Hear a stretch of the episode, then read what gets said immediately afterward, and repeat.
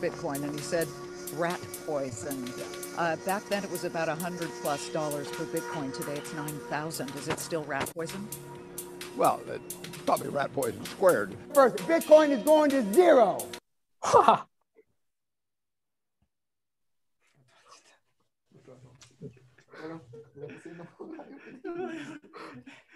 カもう一回最初からいきます。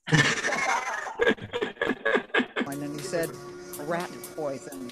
Uh, back then, it was about a hundred plus dollars per Bitcoin. Today, it's nine thousand. Is it still rat poison? Well, it's probably rat poison squared. First, Bitcoin is going to zero. Zero. Zero.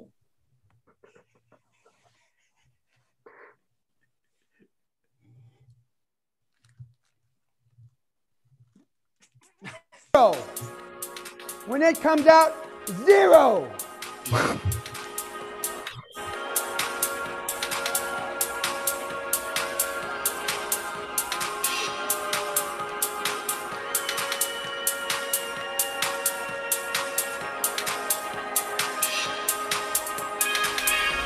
I have directed Secretary.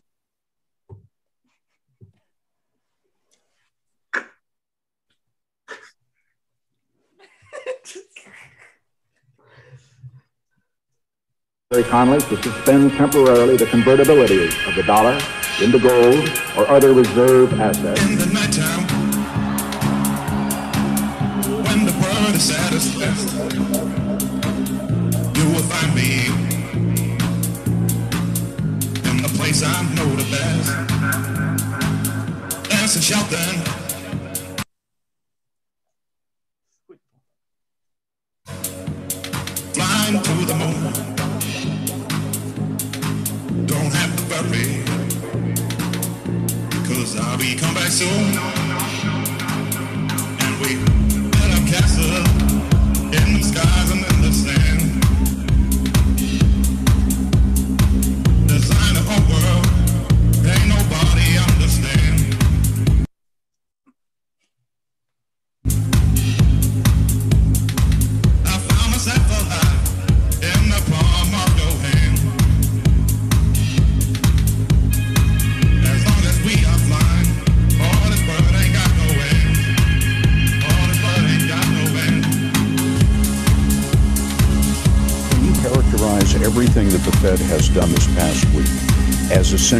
flooding the system with money. Yes, exactly. And there's no end to your ability to do that. There is no end to our ability to do that. Simply flooded the system with money. Yes, we did. That's another way to think about it. We did. Where does it come from? Do you just print it? We printed digitally. So we, you know, we as a central bank, we have the ability to create money.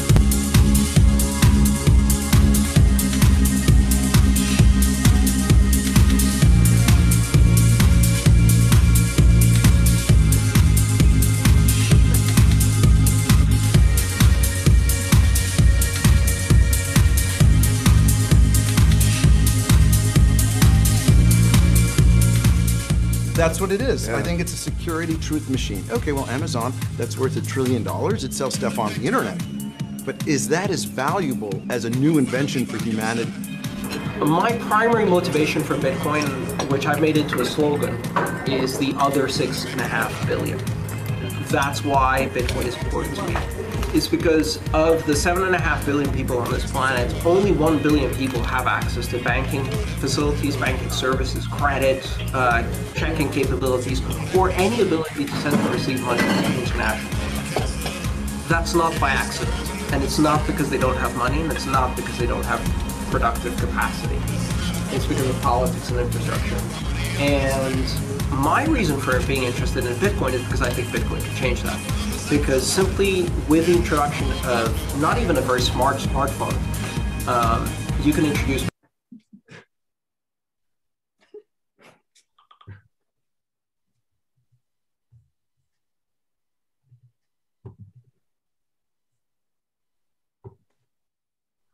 はい。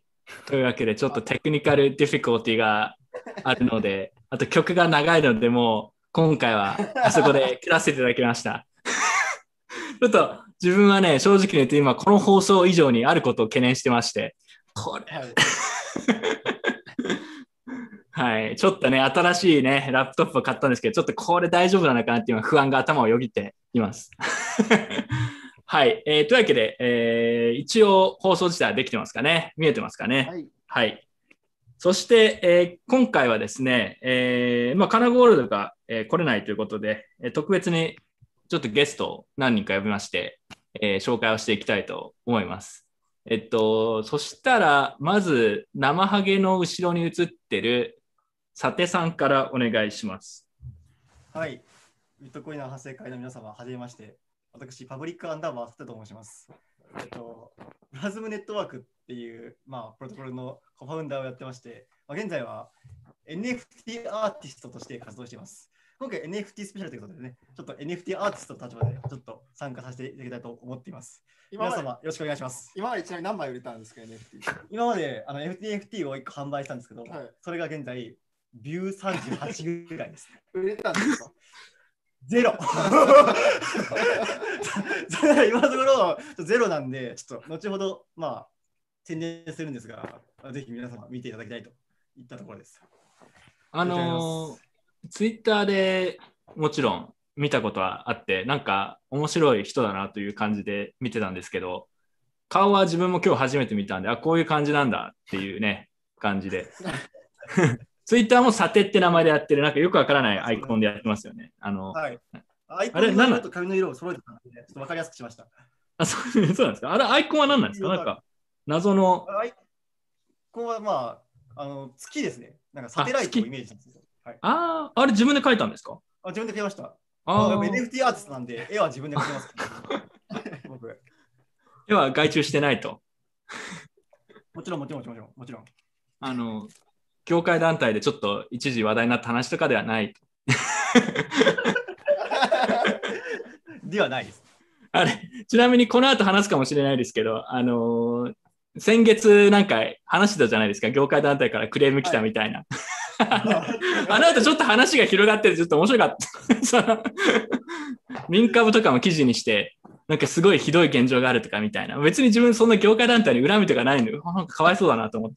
問題提起みたいになっちゃいましたね。罰系になっちゃう なんかこここぞとばかりに他の媒体とかもちょっとなんかね、書き始めて。なんか恨み溜まってたのかなと思って。はい。えー、でさあ、さてさん。で、ビットブリットさん。あ、どうも。はい。ビットブリットはもうね、おなじみって感じですね。そうですね。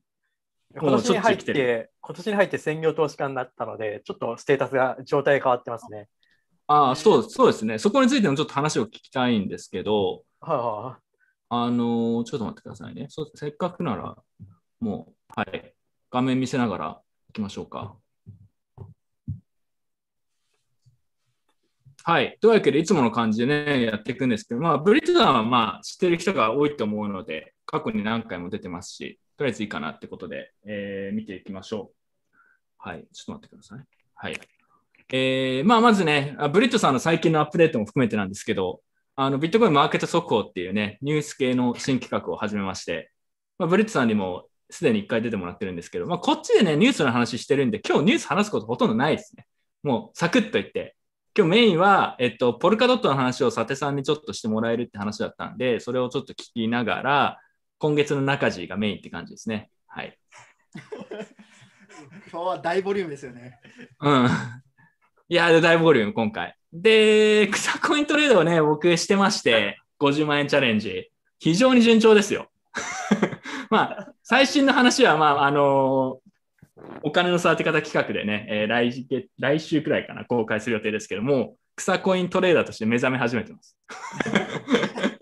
さい最近の趣味は草コイントレードですね、完全に。はい。あとサーフィン最近行きたいなって話と、あとブリットさんがなんか最近投資家になられたということでね、ポエム記事を書いてたじゃないですか。はいはいはい。あれはど、あれどういう内容でしたっけ？あの、演じる投資をやりますよっていう内容ですね。それを意識高く書いたって感じですよね。あ、そうそうです。めちゃくちゃ意識高く書いた感じですね。なんか、なんかし、小学生の頃に何とかをしなくて、俺は絶対金持ちになるみたいな書いてありましたよね。あ、そうですそうです。高校生の頃ですね。高校生かはい。はい。あの、そう、勉強できなかった、その、あれです。負け惜しみです。あれただの。そうなんですかそうです、そうです。いや、ちだって読みましたけど、なんかすげえ、ちょっとエモかったんで、ぜひ皆さん、ブリットさんのツイッターに多分記事のリンクあるんで、ぜひ読んでみてください。お願いします。これからだから専専業投資家として頑張ってやっていくと、エンジェル投資とか。あそうです、そうです。なるほどね。じゃあ、また何かそっちもあれば教えてください。はい。はい。で、あとね、昨日台湾で電車事故があって、結構ひどい事故でね、えー悲しいというね、その時にたまたま自分、電車に乗ってたんで、電車というか、まあ、新幹線みたいな、ちょっとね、悲しいって感じです。はい。では、今回もやっていきましょう。はい。あ、ちなみにコメントが来てて、生ハゲさんのマイクもうちょい大きくしてほしいってコメントがちょ来ます。ってと大きくしたんですけど、どうですかね？聞こえます？はい。まあでも今日ちょっとね、自分も含めていいつもと若干違うセットアップでやってるんで、いろいろ不安なんですけど、あのー何かあればぜひコメントで教えてください。何事もなくいくといいですけど、今のところね、俺ちょっとそれでイラッとしてるんですよ。もう、これはちょっと遅いなと思って、おかしいだろうと思って。はい。次、えー、まあでも今日やっていきましょう。はい。今月のニュースですね。えー今月、というか3月か、3月のニュースなんですけど、あのもうビットコインマーケット速報でね、結構毎週のように、まあ、ビットコイン関連のこと中心ですけど、話し始めてるんで、あんまり新しい話ないんですけど、まあ、サクッと言っていきましょう。はい。あの、テスラとかペーパル、バックと、なんか仮想通貨決済に関するニュースが多かった月でしたね、3月は。なんか一気にババッと来て、うん、テスラがね、ビットコインで買えるようになったりとか、えーまあ、それで、ジョナさんに自分に 来たよみたいな、なんかこう、プレッシャーをかけられたよみたいなことがあって、であとはペイパルが店舗決済で仮想通貨対応、あとはバックトがビットコインとかの売買だけではなくて、スタバギフトカードとか、そういうものを買えるような、えーモバイルアプリを出したりみたいなのがありました。はい。なので3月、3月はペイメント系の話が多くて、なんか去年は割とデジタルゴールド関連のナラティブが強かったんですけど、ちょっとそれが若干変わってきてるかなっていうくらいですね。はい。でこの話はもうビットコインマーケット速報の方で結構したので、興味がある人はもうぜひそちら見てください。パサクッといきましょう。で、まあ NFT がね、えーめちゃくちゃ売れた月でもありましたね。これは生ハゲと、じゃあ、さてくん、ちょっと解説お願いしなんかます。たくさん売れたっていうだけです。で、なんか猫も借子も NFT って感じで、なんかみんな NFT 売り出して、なんか適当な値段で売れてるっていう感じです。で、なんか、まあ、ジャック同士のツイートが、初めてのツイートが、まあ、2.9億円大体で落札されたりとか、あなんかコインチェックが NFT の販売を開始してて、で、僕なんか、ちょっと前にコインチェックがなんか NFT 部署の人材募集してたんで、僕いけるかなと思ってたんですけど、思ったより早くなんかササクッと販売が開催しちゃったので、僕のポジションまだ残ってるかなっていうのだけがちょっと心配ですね。で、あとはなんか、えーっと、こう NFT を売ってるところはこのバブルに乗じて大量の資金調達をしてるなっていうぐらいです。もうなんかこのあ辺のーそうね。うん。似たようなニュースばっかなんで。あんまり面白くないね。どうですか ?NFT アーティストとしてデビューした佐藤さん、これに関しては。羨ましい限りですね。ないですかね。僕としては、まあ、羨ましい限りですね。僕も2.9億円で落札してほしいですよ。いや、でもね、羨ましいという気持ちはね、確かに若干わかるね。うん。なんか自分は参入しようとは思えないんだけども、ただ、あ、なんか俺のゴミに1億くらいで買ってくれないかなみたいな。なんかそういうのはありますよね。してきちゃうってやつですよね。なんか、新しく NFT 作ってまでなんとかやるとか絶対やらないけど、うん。ちなみにね、でも結構俺自分ガチで NFT、NFT というか、あの、まあ、昔のトークンですよね。いわゆる。結構持ってるんで、レアペプとか含めて。結構あれ、最近、最近売れてるオークションとかって買ってる人いるみたいですよ。NFT バブルで、そっちでも。将来のアーティファクトなんだよ。そうそうそう、俺ちょっとだから計算したんだよ。なんかその、そういうさ、レアペプとか SOG とかっていう、まあ、むなんかブロックチェーンゲームの走りみたいなやつのカードが、あブリッツさん知ってますよね ?SOG やってましたし。やってました、やってました。あれのレア、一番レアなカードの一つのサトシカードが、2、300万円くらいで売ってたんじゃないですか、今。夢がありますね。うん。俺ね、3、4枚くらい持ってんだよね。すぎでは。計算したらもう SOG コレクションだけで送れるんじゃないかみたいな。アホらしくなりましたけどね、あれは。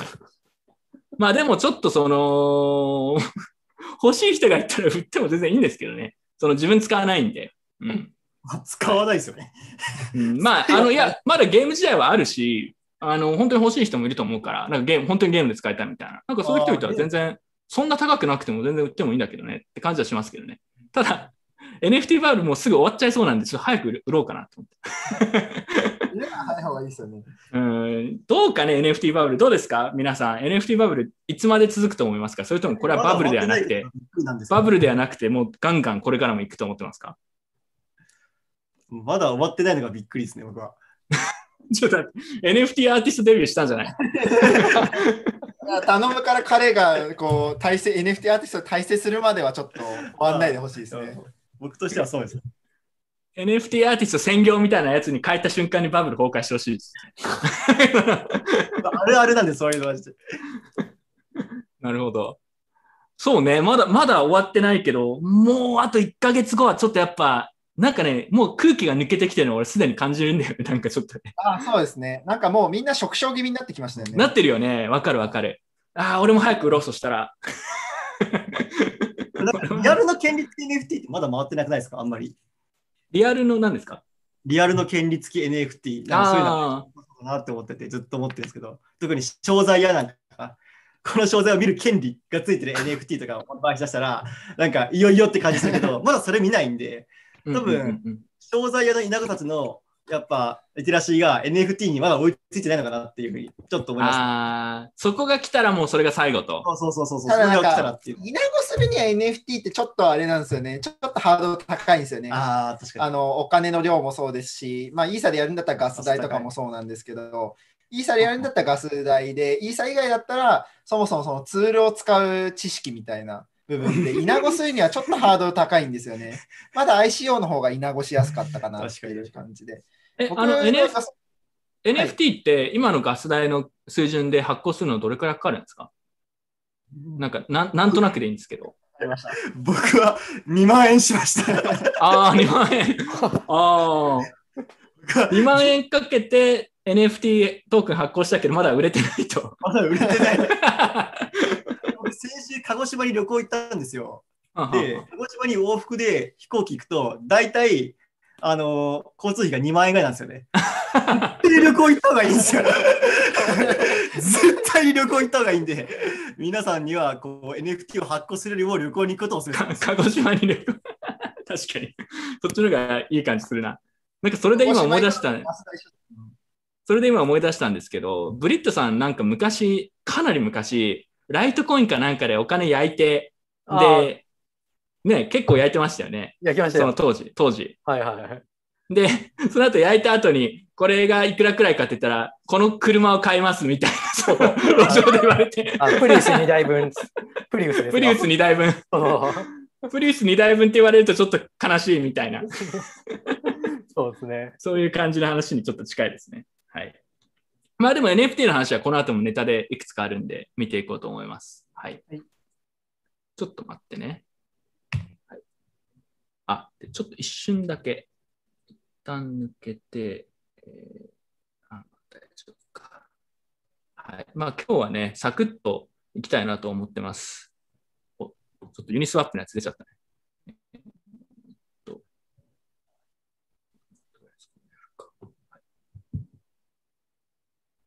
いやー、ちょっとね、今、新しいラップトップでやってますけど、皆さん、サーフェスラップトップ3買うときは自分に相談してください。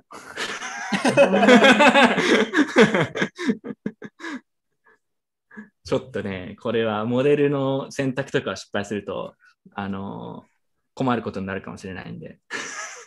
はい、ユニスワップ。ユニスワップバージョン3が発表されるっていうのがありました。で、自分これ、あの、聞いてはいるんですけど、内容は全然わからないので、ちょっと解説を、まあ概要でいいんですけど、教えてもらえると。えーと僕もなんかあんま詳しいところまでは見てないというか、まあ、コードがめちゃくちゃ複雑だったんで全然見れてないんですけど、なんかユニスワップのバージョン3というのが、えー、とこあの発表されて、概要とあとコードが発表されて、えー、とメインネットに上がるのは大体5月ぐらいを予定しているものなんですけど、まあ、これが結構すごいんですよね。まず一番変わったのはこう流動性提供する側がめちゃくちゃ、えー変わりました。これは今までは、えー、と流動性流動性ってそもそも何かっていうと,、えー、と自分が提供した、えーお金を売買に使ってもらうということなんですね。売買に使ってもらってその、えー、と対価として、えー、と収入を得るっていうものなんですけどこの売買を売買自分のお金を売買してもいいよっていう範囲を決められるようになりました。そうすると何が起こるかというと、えー指定した範囲が狭ければ狭いほど、えーその狭い人から順番に、えーっとその人が提供した流動性が売買に使われます。つまり、えっとイメージ的にはなんか100円から150円までの流動性提供ですよって言った人の方が100円から1000円までですよって言った人の20倍ぐらいあのレバーがかかるんですよね。つまり例えば、えー、と100円取引しようと思ったら、そのうちの大体80円分ぐらいは100円から150円ぐらいのレンジで提供した人のお金を使って、残りの20円をえー100円から1000円の1000円まで提供しますよって言った人のお金を使うっていう感じになります。なので、なんか流動性の範囲を提供する範囲を決められて、かつそれに応じてレバーがかかるみたいな感じですね。ああの本当の中身の仕組みはもうちょっと違うんですけど、大体イメージとしては、えーと範囲を指定して、その指定した範囲が狭ければ狭いほど、えーその人から優先的に、えーと売買に使われるっていう。はい。で、その流動性を提供する範囲を価格が抜けちゃうと、えー逆にそのお金は一切使われないので、手数料とかもらえませんよっていう、ね。えー仕組み。で、えーこれに従って、えーちょっと複雑なので、なここで一気になんかこう説明できるような あれではないんですけど、えー、となるべく、えー、とあれに分かりやすいように説明すると、まず範囲を決められますと。で、その範囲を決めるので、えー、とこれまで流動性トークンっていうのがあの ERC20、あのうん普通のなんかトークンですね、普通のトークンで提供されてたんですけど、今度からは、えー、と流動性提供する際に、ここからここまでの価格の範囲だったら僕の、えー、と流動性提供したお金使っていいですよっていう情報を書き込まないといけなくなったので、その分 NFT になりました。NFT になるの？もらえるトークンが。はい、流動もらえるトークンが NFT になりました。これは何でかっていうと、えーっと、自分のここからここまで使ってくださいねってことを、えーっと明示しなきゃいけないので、うん例えば100円から1000円まで使える、えーっと流動性トークンと、100円から150円までしか使えない流動性トークンだと別のトークンになっちゃうので、ということあはの、その分 NFT になっちゃうって感じですね。ということは、ものすごいたくさん種類が、NFT の種類があるってことになりますよね。そのいろんな範囲を設定できる。なので、これはぶっちゃけ言うとちょっと微妙で、えー、とこれまでこう、流動性トークンってやつを他のなんかスワップに、えー、と流動性として入れるみたいなので、なんかこう 2, 2階建て、3階建てみたいなのをしてたのが、これからちょっとできなくなります。NFT になっちゃう。っていうのはちょっと微妙なんですけど、まあ、範囲指定するということで、レバーを、流動性にレバーをかけれるっていうのは結構すごいです。うん。で、えーっと、で、なのにガスが安くなりました、取引の時の。ガスが安くなるのはなぜですか、うんえーっと、コードを見ていただけると分かるんですけど、なんか全部アセンブリっていうあの命令語で書かれてて、もう何が何だかわけわかんない感じになってます。なので、すごい血と涙の結晶みたいな感じ。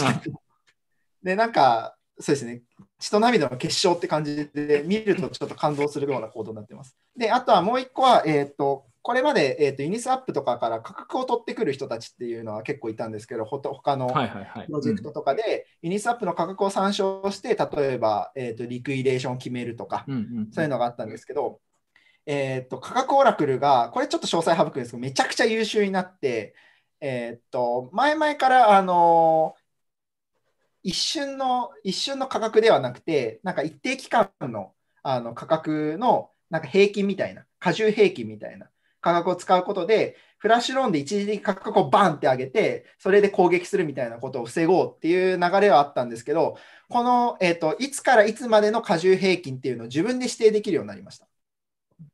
なので、めちゃくちゃフラッシュローン対策がしやすくなったっていうのですごく価格オラクルとして優秀になりました。これは個人的には一番嬉しいところなんですけど、っていう感じで、なんかすごいです。とにかくなんかすごいです。あの、バージョン2は今まで通り使えるんですよね。バージョン2は多分使えるはずです。うんうんうんうんただ、流動性は多分動くとは思います。あの、だって、流動性トークンでもらえるトークンが NFT になっちゃったってことは、ユニトークンはどうなるんですか？どあユニトークンは流動性トークンと関係ないんで、多分、うんうんうんあの今までと変わらずに、多分ユニスワップ V3 の方でも、えー、とガバナンスにはユニトークン使いますよっていうところをああ、なるほど。ああと、もう一個あれで、えーっとなな、名前忘れちゃった、なんか L2 でも展開するっていうので、どっかのレイヤー2チェーンにも、なんか、この USAP V3 を展開するっていうこと。この辺は僕はよくわかんないんですけど。オプティミズムですか？オプティミズム。あ、そうだ、オプティミズムですね。オプティミズム？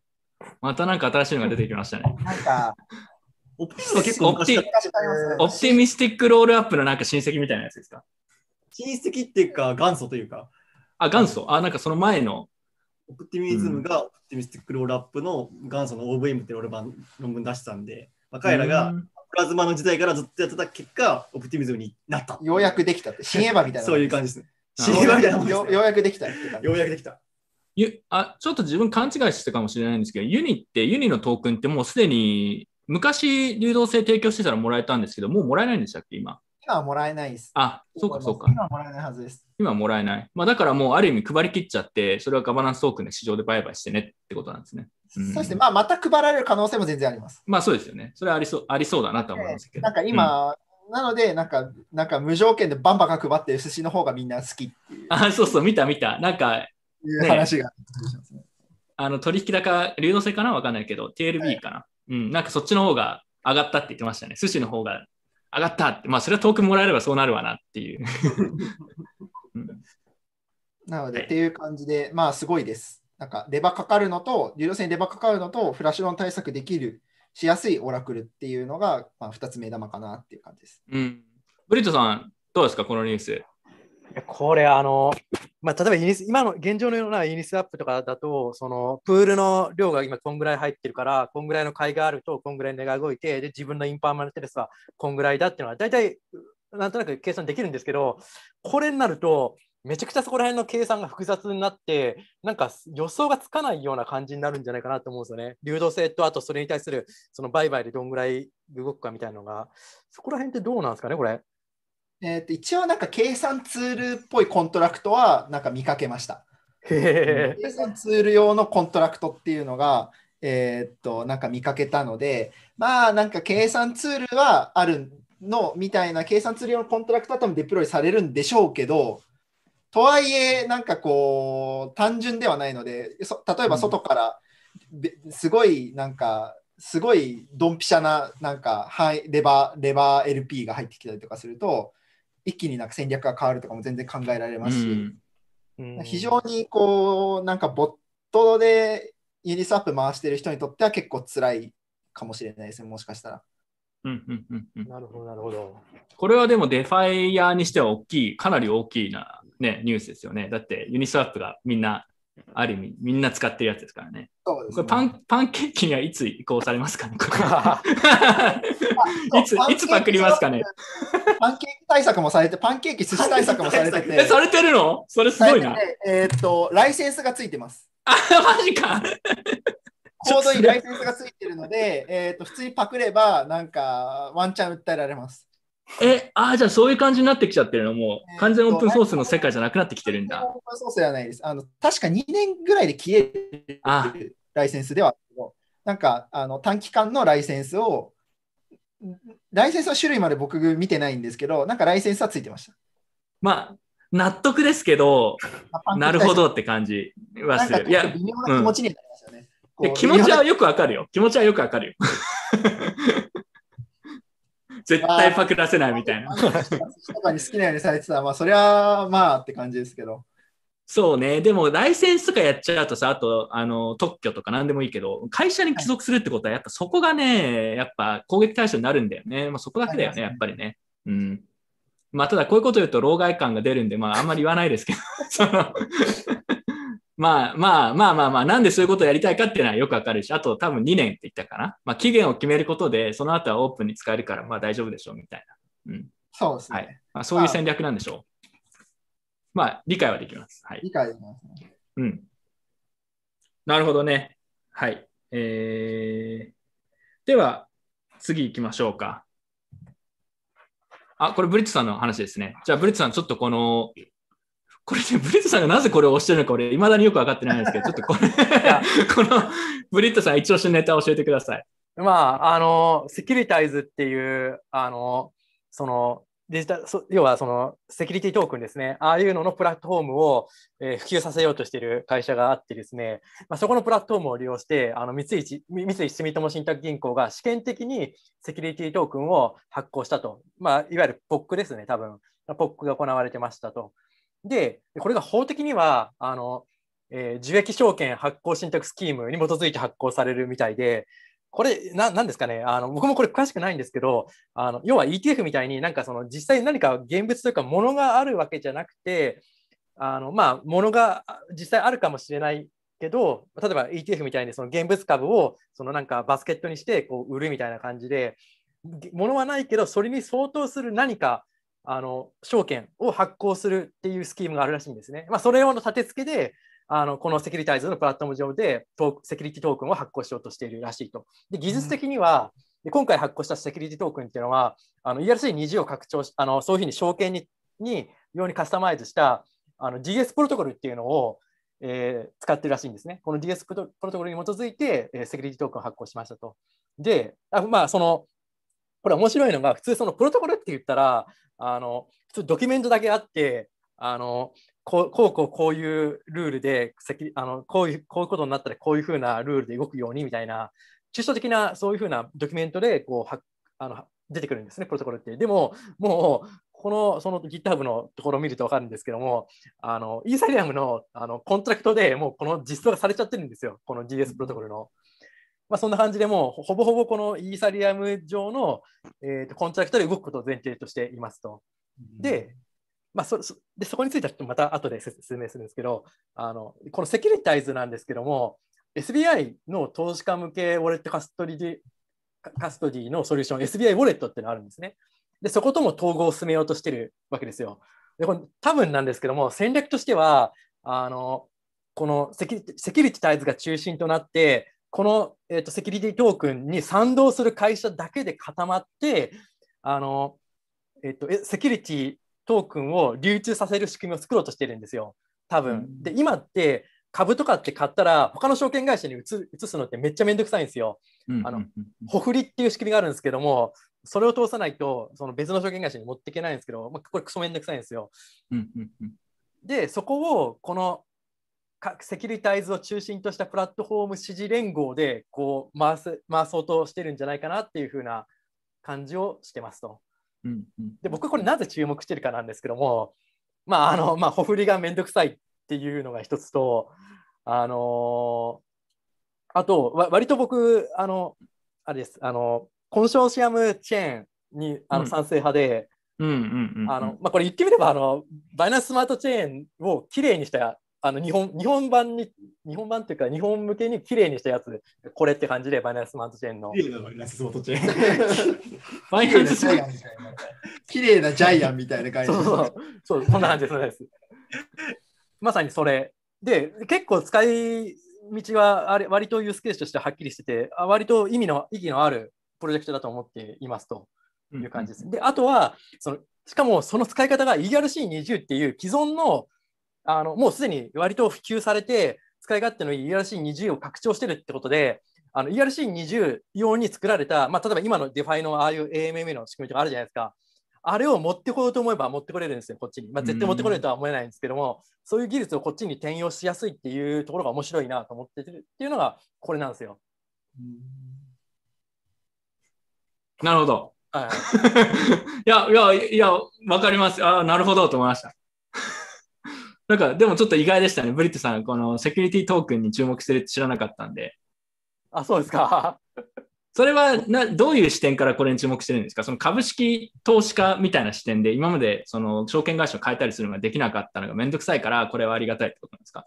そうです、そうです。あのよやっぱ囲い込まれるんですよね。あの僕今 SBI 使ってるんですけど、あの SBI 貸し株金利がめっちゃ高くてよかったんですけど、最近あの野村証券が信用取引の手数料0.5%なんですよ、あそこ。あの手数料じゃない、金利が信用買いの。めっちゃいいじゃんと思ったんですけど、持ってくのがめんどくさいんですよね、SBI から野村に。まあ、口座作るのもめんどくさいんですけど、でもこういうのがあれば、まあ、すサクッとこう持っていけるようになったらめっちゃ嬉しいなっていう感じなんで。なるほどね。なんか、我々クリプトに慣れてる人たちからすると、え、なんか映せないの？みたいな、そういう話がするけど、え、何の話してる？え、映せない。え、え24時間365日じゃないんですか？みたいなとかさ。そう。そういうんじゃないですよ。ただそう思っちゃうんですけど、ただこれは株式投資家とかからすると、これはかなり大きなあのメリットになり得るということですね。なりえますね。で、かつ、その、今の DeFi のそういうテクノロジーも入ってきて、そういうのがここに、あの、まあ、やってくれたらめっちゃ面白いなって、あの、綺麗な PancakeSwap みたいなのが出てきたら面白いなと思って。綺麗な PancakeSwap。綺麗ですよ。そうですね、そうですね。そうですあれ綺麗です、あれ綺麗です。さもおむつみたいに言わないでくださいね。あれ綺麗です、綺麗です。ただでさえ、ただでさえ我々は、我々というか、主に生ハゲはね、あのパンケーキ界隈から品種を買ってるんですから。私愛してますよ、パンケーキ。BSC 界隈からね、ちょっとやっぱ品種買ってるメンバーもいるんで、気をつけないといけないですよ、ここら辺は。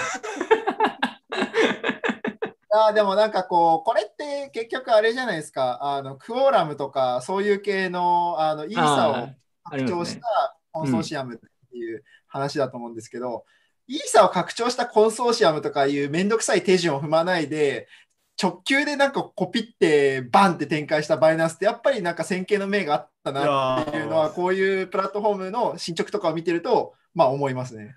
うん、いや、全くですね。なんかね、他の、まあ、老害ビットコイナーみたいな話で、やっぱ BSC よくできてるよねって話ある。あのね、よく、よく考えて作ってるやつ、その。それだって、いいさだもん。よくできてるに決まってるんだよな。いやでもその、その技技術とかそういう話ではなくて、まあもちろんそういうところもあるけど、そのビジネス的な先手を打つという点で何が来ても対応しやすいみたいな。そう。いやそこで、なんかよく考えた手だなみたいな。有効な一手だよねみたいな。うん。なんかこういう本当にクオーラムとかのこう本当に結構遅い、こう言ってしまえばあれなんですけど、遅い歩みとかを見てると、やっぱり初手で全部コピーしてしまうっていうのはやっぱり強い。でもバイナンスはもともと独自チェーン作ったんですよ。バイナンスチェーンっていう。そう、あれ分かりづらいけどね、最近聞かなくなっちゃったね。エンダーミントで彼ら作ろうとしたんだけど、多分どっかで気づいたんでしょうね。なんか、あれって、コピーすればよくねって。コピーした方が自分の自分で血を流して作るよりもいいっていう安くて強い。うんうんうんそうですね。確かに、バイナンスチェーンはあんまり聞かなくなっちゃいましたね、逆に言うと。うん。これからですよ、バイナンスチェーンは。お出た、カバ、カバ投資家、ビットブリッ。カバ投資家カバです。カバラボ、カバラボ。バイナンスチェーンないとカバ投資できないですから。もうカバの頭から抜けてましたよ。いやブリットさんのね、やっぱ投資ポートフォリオって毎回昔からちょっと笑えるんだよね。でも結構有効なのがさらに笑えるところで。絶対こういいいいポートフォリオでは多分あると思います。そうなんだよ。ブリットさんね、昔から絶妙なところに投資してるんで、なんかね、ちょっと笑えるんだけど、微妙にやっぱ結果を出してるのがブリットさんという。ゲームクレジットとか。そうですね。あと、オーガーとか結構はや流行ってましたからね、一時期。あ、そうですね。お覚えてます。オーガー超ハマってた時。いいタイミングでいつも売り抜けるからね、やっぱ草コイナーの才能があるんですよね、ブリットさん。いつも。そうですね。エグジットがうまいっていう。はい。えー、まあだからこのセキュリティトークンの話がね、これカナゴールの古巣じゃないですか。正確には違うけど。正確には違うけど、カナゴールの古巣ということに俺の中でなってる。カナゴールドさんの知り合いの方がたくさん働いてる。そうだね、そうだね。うん、日本でも買収みたいなのあったからね。はい。じゃあ次行きましょう。ニュースはこれで最後で、ポルカドットのパラチェーンオークションの話に、では早速、えーはい今日のメインの一つなんで、えー行こうかなと思います。で、ちょっとその前に、小休止して、ちょっと自分充電器持ってくるから、ちょっと 小休止 ちょっと、ちょっと待っててね。ちょっと充電器持ってきます。今日ちょっと段取り悪いっすね。ちょっとね、新しい、新しいセットアップだからね、ちょっと今緊張感を持ってる俺、あ、これ電池切れたらどうしようみたいな。ちょっとだ、あの、話してください、なんか適当や俺ね、ブリットさんと生、あブリットさんと生ハゲとか話すのって初めてだっけ？いや、話したことあるのか？一回昔、あの、ポーカー連れてってもらあ、そうそうそう。そうなんだ、そうなんだ。そうそうそうあ、じゃあ全然もう面識あるんだね。知らなかった。あるある、あります。ブリットさん、ポーカー連れて行くのがあるよね。あるんだよね。しかも。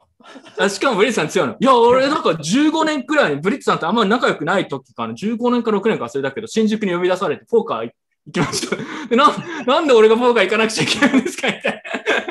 早く充電器取ってきてくださいよ。早く充電器取ってきてくださいよ。新しいところに行ったら自分も無料になるんでとか言って。いや、なんかやってんなと思って。じゃあちょっと充電器取ってきます。あれ？嵐のように。え最近、あ、最近、あの、専業投資家になられたっていうの僕は、今知ったんですけど、ああ、そうですね。あの、ツイッターでは言ってないので、晴れて自由の身になったんですね。まあ、そんな感じですね。なんかこう、さてさんも最近、こう、なんか NFT アーティストとして、なんか結構自由の身になりつつあるんですけど、こう、なんかアドバイスあります？なんかこう、ニートとしての。いや、僕もニートになりたてなので、特にまだないん成り立ててまますかニート成り立ててます。僕は仕事してますよ。ちょっと NFT アーティストっていうアーティストやってるんで。あれっすよね。まあ、後でまた、あの今月の中地でも紹介するんですけど、なんか NFT 買われてましたよね。僕は、僕は買ってないです。あ、あやってあ、NFT 投資やってないんですか？私、買ってないですか？買ってないです。見かけた気がする。あ、違うか。ブリットさん、昔はでも買ってましたけどね、なんかそういうの。待ってきた、待ってきた。専属投資家としての意見として NFT は投資価値どう思います？いや、それはその、芸術が好きな人だったら、まあ、あると思うんですけど、僕芸術がわからないので、そうですね。いや、あんなん芸術じゃないですよ。バッシュマスクくらいしか芸術なものはあないですよ僕、バッシュマスク本当好きなんですよ。もうババッシュマスクは確かに芸術なんだよな、あれ。本当に好きなんですよ。で、僕、バッシュマスクちょっと見たんですけど、マジで乗ってる商品とかも1ミリも変わんないんですよね。天才のそれなんだよな。そうだから普通ちょっと遠慮して、そうだね。ちょっと遠慮して、なんか、絵ぐらいは自分で描こうとかなるじゃないですか。全部一緒だそういうのないんですよ。すごいな。そそれはユニスワップがやっぱライセンスつけようって気持ちわかるわ。でもなんかでもまあなんかこうもうちょっとなんかバイナスマッチでもなんか独自のものを作ってほしいですね。確かに。えでも、独自といえばなんか、独自のカルチャーはできてきてるけどね。プロダあクト、プロダクトはないけど。ープロダクトより先にミームの方が進化しちゃってる。そうそうそうそう。それミーム駆動開発が行われてる。ミームから開発が来る。開発からミームじゃなくて、ミームから開発が先に先なんですよね。そうね。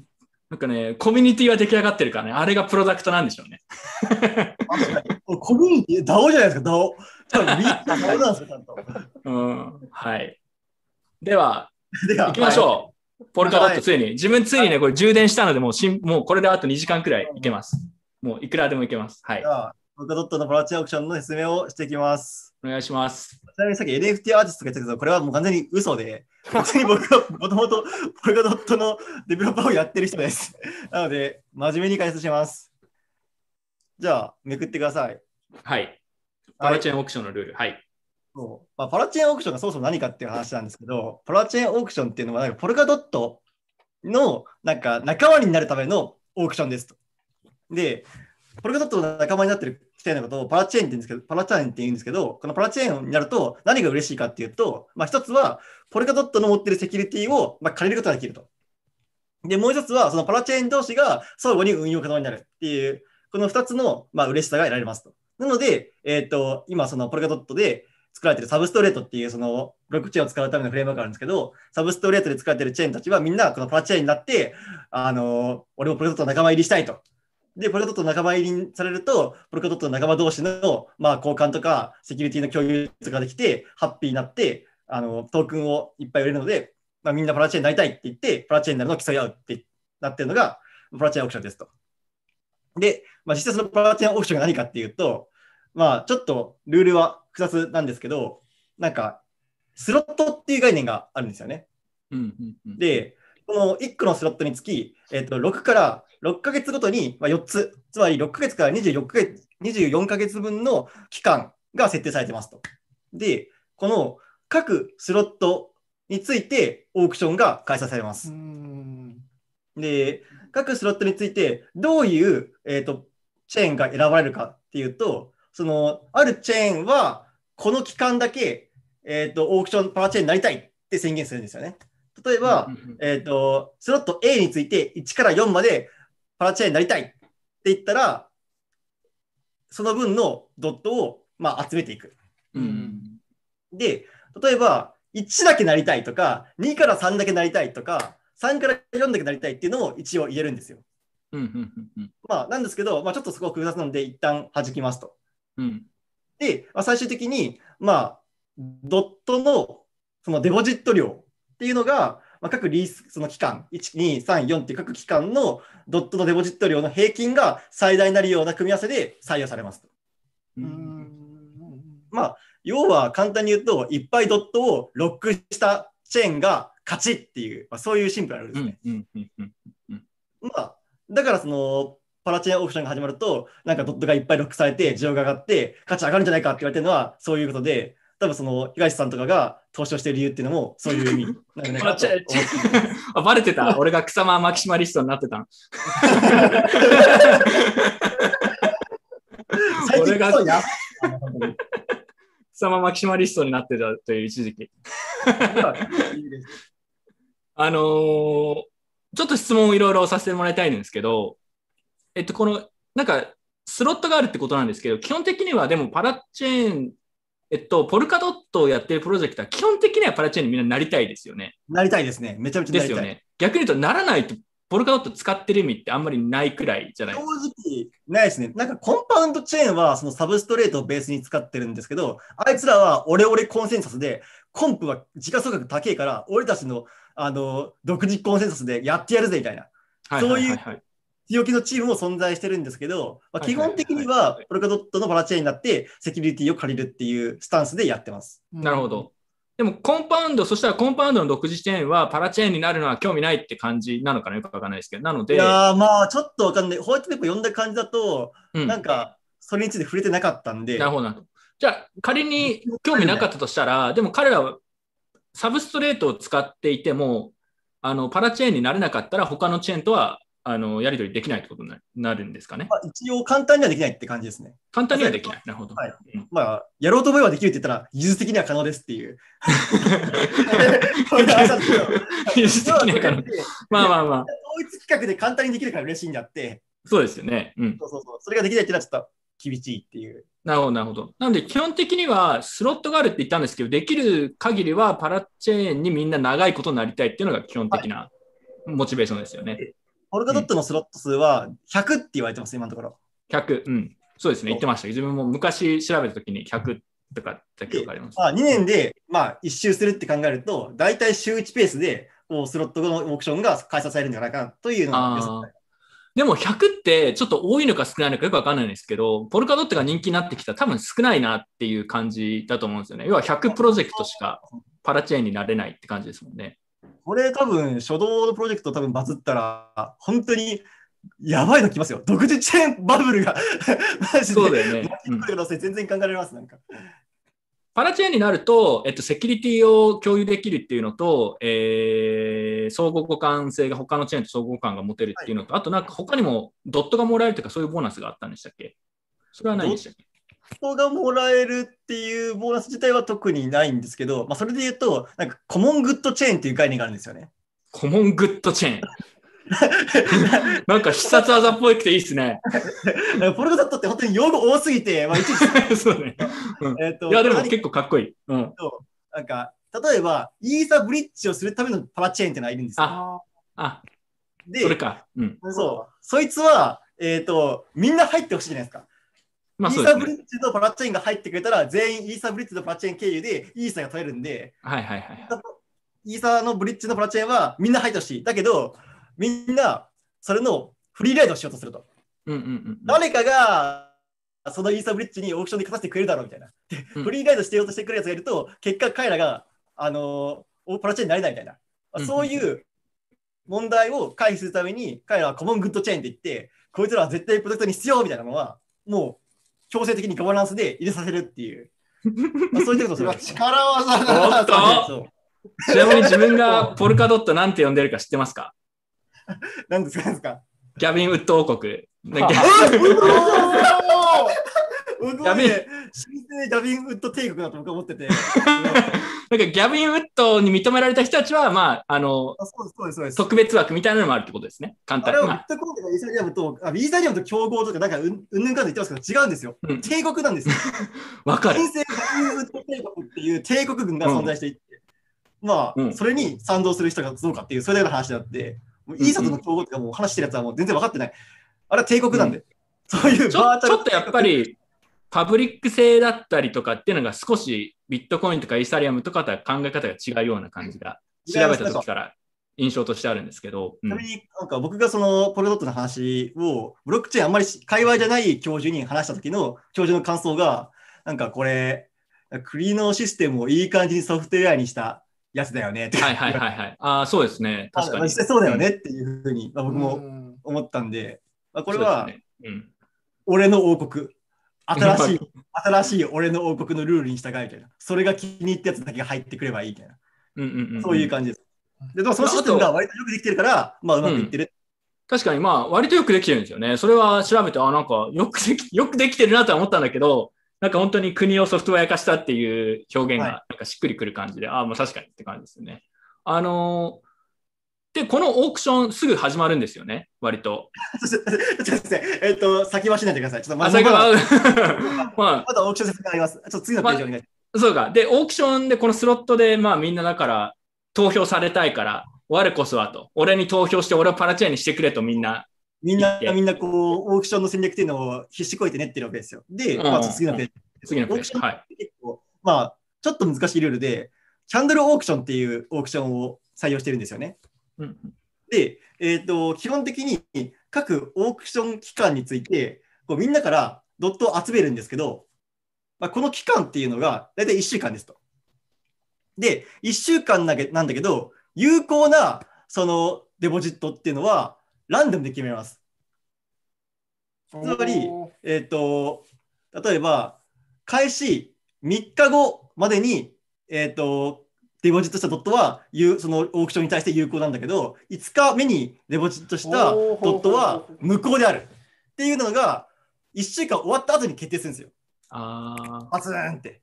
で、これはまあよくある、まあ、ファーストプライスオークションだと、その、最後に票が集中して、なんかこう、要はデッキレースぐるぐるぐるってこう、一番最後に勝つためのビットを入れるみたいな、そういう戦略を回避するための方法なんですけど、まあ、なので、キャンドルオークションっていうのが、えっと、採用されてます。これがあるんですね。人々は基本的に初動で入れた方が強いと。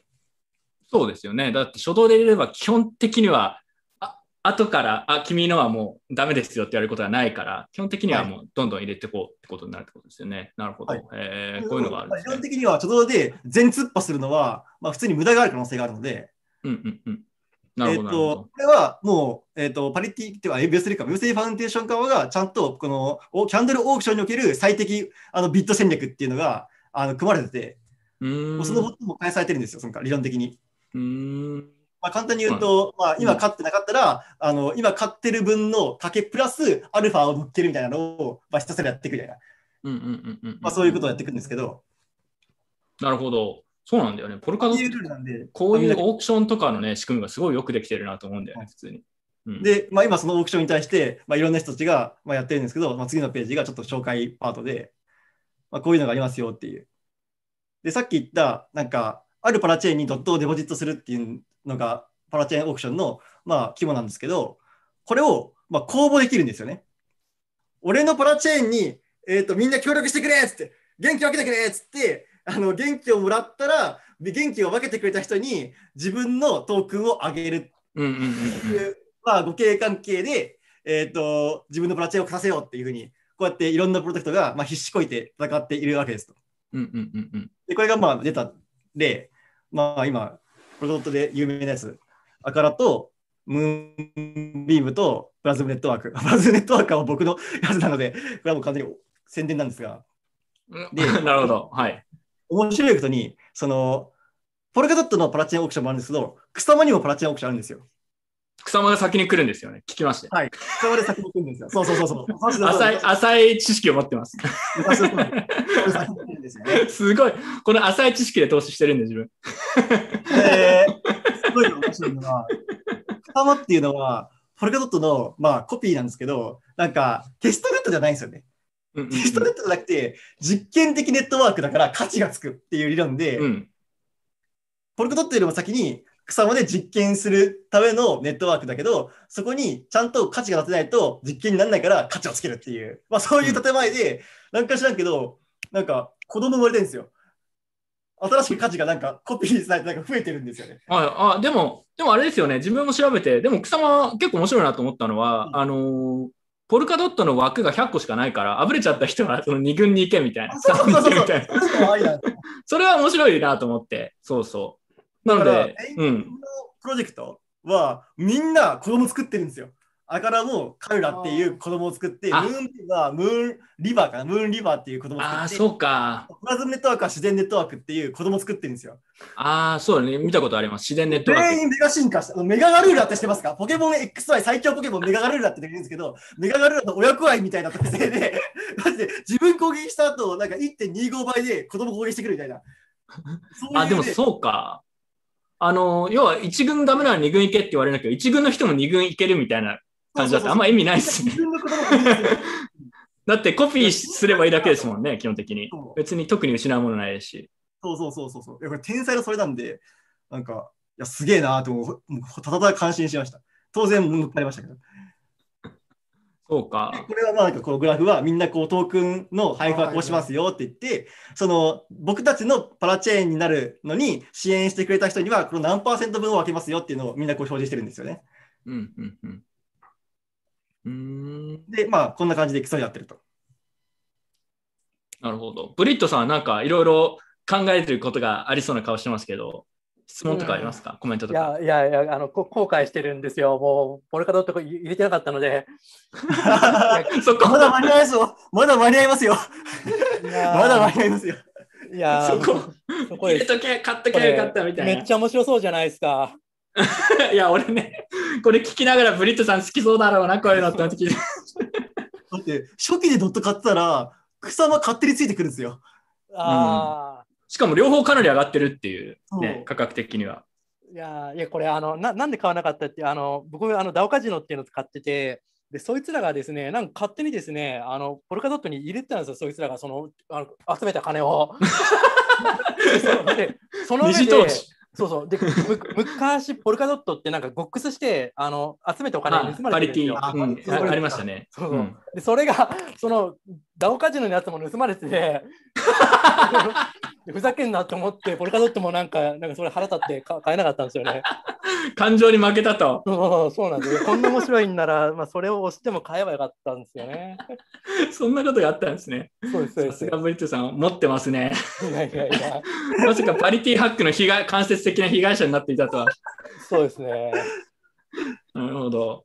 結構な金額失ってましたからね、あれ。確か。そうですね。結構なハッキングでしたね。うん。なるほどね。このクラウドローン、うーん。クラウドローンって名前が何回も変わって、今クラウドローンってなったんですけど、昔クラウドファンディングモジュールとか言ってましたからね。クラウドファンディングモジュールかクラウドローンに、なんかな名前に対する並々ならぬやっぱりこだわりを感じますね。こだわりめっちゃありますね。もう、なんか固有名詞変わりまくってて、一時期なんか、あの、GitHub のレポジトリの名前変更をこびってだけで10回ぐらい連続して、どどれになんねんみたいなすげえやって受ける。しました、結構。え、でもこの、じゃあオークションは、例えば、じゃあ質問いくつかあるんですけど、えーっと、なんだっけ、えーっと、名前と忘れしちゃった。シデンと、あとは、シデン、メインネットのが何でしたっけ、えっと、プラズムです、プラズム。あ、プラズム、プラズムです。プラズムね。プラズムはでも今のところ結構いいポジションにいるんですか？ああ、いいポジションにいますね。実際、自分で言うのもなんですけど。まあしじゃあもうえっと余裕,、余裕で100の中には入れる。これは結構ガチで、えっと、ロココネットワークっていう、本当のテストネットがあるんですよ。うん。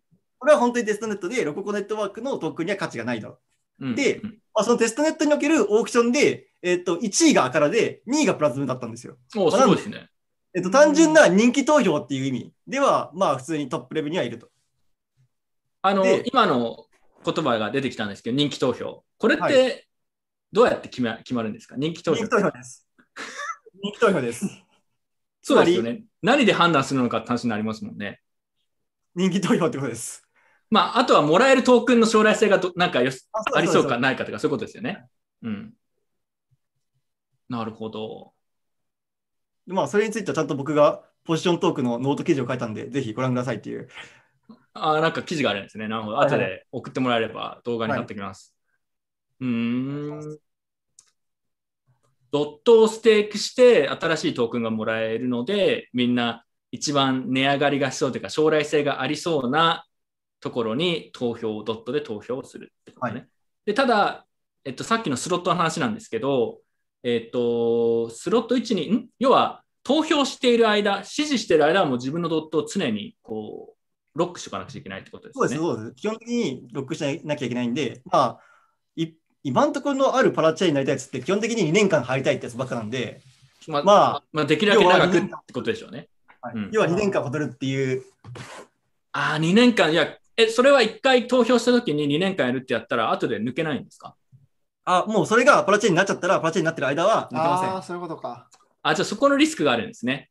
そうです、そうです、そうです。あーじゃあ、例えば自分だったら戦略的に、あのそうすると怖いって人も多いだろうから、じゃあ3ヶ月だけのタームでって言って、投票してっていう人たちも出てくるかもしれないってことですね。もしかしたらいるかもしれないんですけど、3ヶ月で取りたいっていうやつがいるかって言われると怪しいっていう。怪しい。いや基あもうこれクラウドローンはまあ2年で考えておいた方がいいって。そうそうそうそう。基本的には2年間、もう信じてお金を預けておくってことですね。うんちなみに預けておいたドットは当然ですけど、ステークの報酬ももらえるってことですよね。いや、もらえない。え、もらえないの？え？っ、と、トレードオフです。あ、そこがトレードオフになってるんだ。これがトレードオフっていうところが結構厳しい点で、結構面白いね、えっとそれ。うん。まあ、ちゃんと計算できるんですよね。真面目に計算すると、ドットのステーク報酬と、えっ、と、クラウドローンで入れたときにトークンもらうのとどっちが嬉しいかっていうそうですよね。そうそうそのはきちんと計算できて、う。どうやって計算するんですか？えっと、一般に、えっと、ステーキングの報酬が、なんか比率決まってるんですよ。ステーキングに使われ使われるドットが何パーセント、あのうんクラウドローンに使われるドットが何パーセント、流動性に使われるのが何パーセントって。これが、えっと、僕が見た最初のホワイトペーパーの流動性に、えっと、オークション3、えー流動、ステーキング5の割合なんですよね。で、えっと、これを目指してるんですけど、ってなってくると、ステーキングが5割の時のポルカドットの年率っていうのが今結構高くて20弱ぐらい、15%ぐらいの年率,、ま、年率でドットを回せるんですよ。で、えっと、このパラチェーンオークションで、えっと、デポジットした時に2年間年利15%で回した時の増えるドットの量よりも価値が高い量のトークンもらえれば勝ちっていう、まあ、そういう試算です。でも、トークンの価値っていうのは市場価格が当然変わるんで、まあそこはやっぱリスク取ってるってことですよね。そうです、そうです。ななんとなく計算して、これくらいはなるだろうと。はいはいはい。うんプラズムトークンは多分今の市場価格これくらいだから、これだけもらえてみたいな。川算をして決めるってことですよね。そうです、そうです。プラズムトークンは何に使われるんですか？ちなみに。例えばプラズムトークンは、あえっと、いっぱい使います。えっと、これは話すとめっちゃ長くなる 長くなるけどいいそんですか？そんなにたくさんあるんですか？機能が。ざくっとざくっとざくっと。ざっくりざっくり言うと、と、あのなんかメインのところだけ教えてください。メインのところ、え僕が一押しのあの仕組みがあるんですけど、ダップスリワードっていう仕組みがあって、うんおうおうこう普通、あのーマイニング報酬みたいなのってマイナー取るじゃないですか。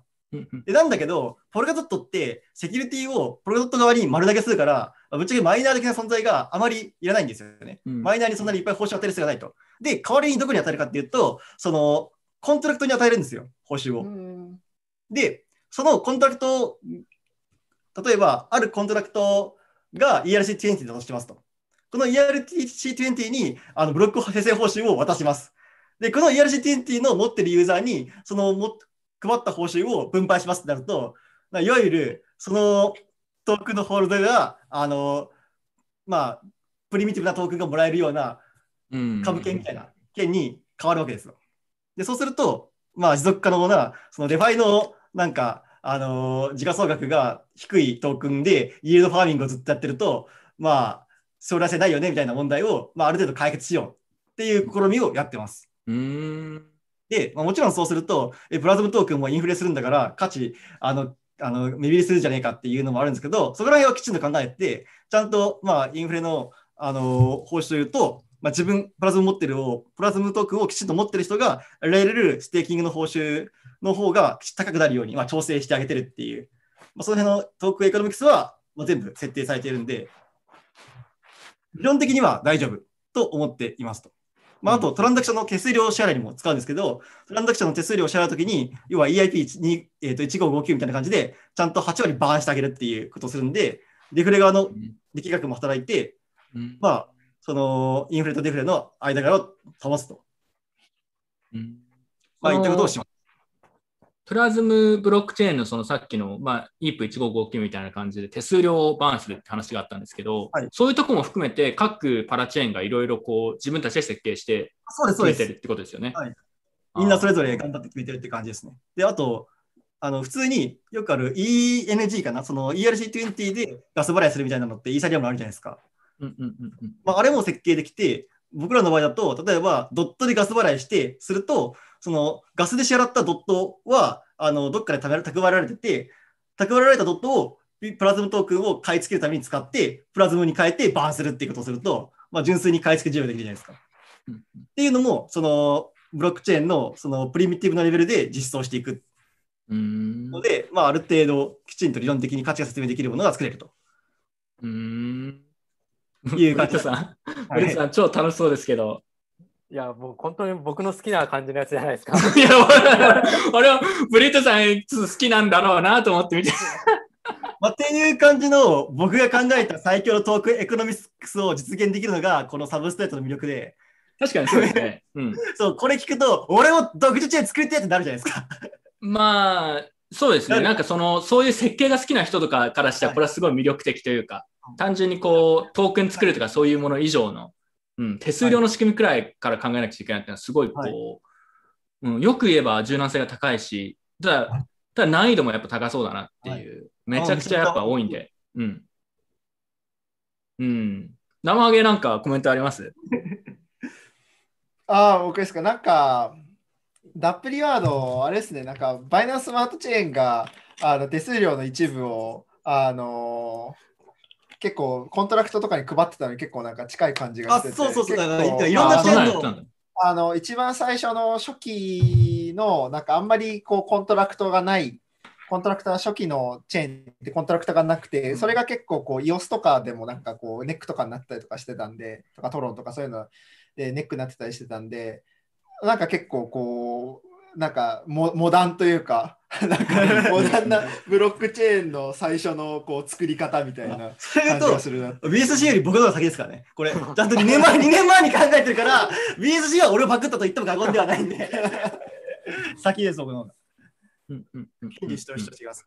コメントが来てるんですけど、あのまあ、今のはどちらかというとトークンのエコノミクスの話なんですけど、アプリケーションというか、そもそも、えっとプラまあ、プラズムの話だけをする必要はないんですけど、プラズムは例えば何をやるチェーンなんですか？なんかアプリケーションがその上で作れるんですか？それプラス、基本的に EVM 互換のあるスマートコンタクト、もしくはそのサブストレートの専用コンタクトで、えっと、DAPS を作れます。でこれっていうのはまあ基本的に BSC みたいなのと同じような雰囲気。そうですね。ガス代が安いスマホのプラットフォーム。はいはいはい。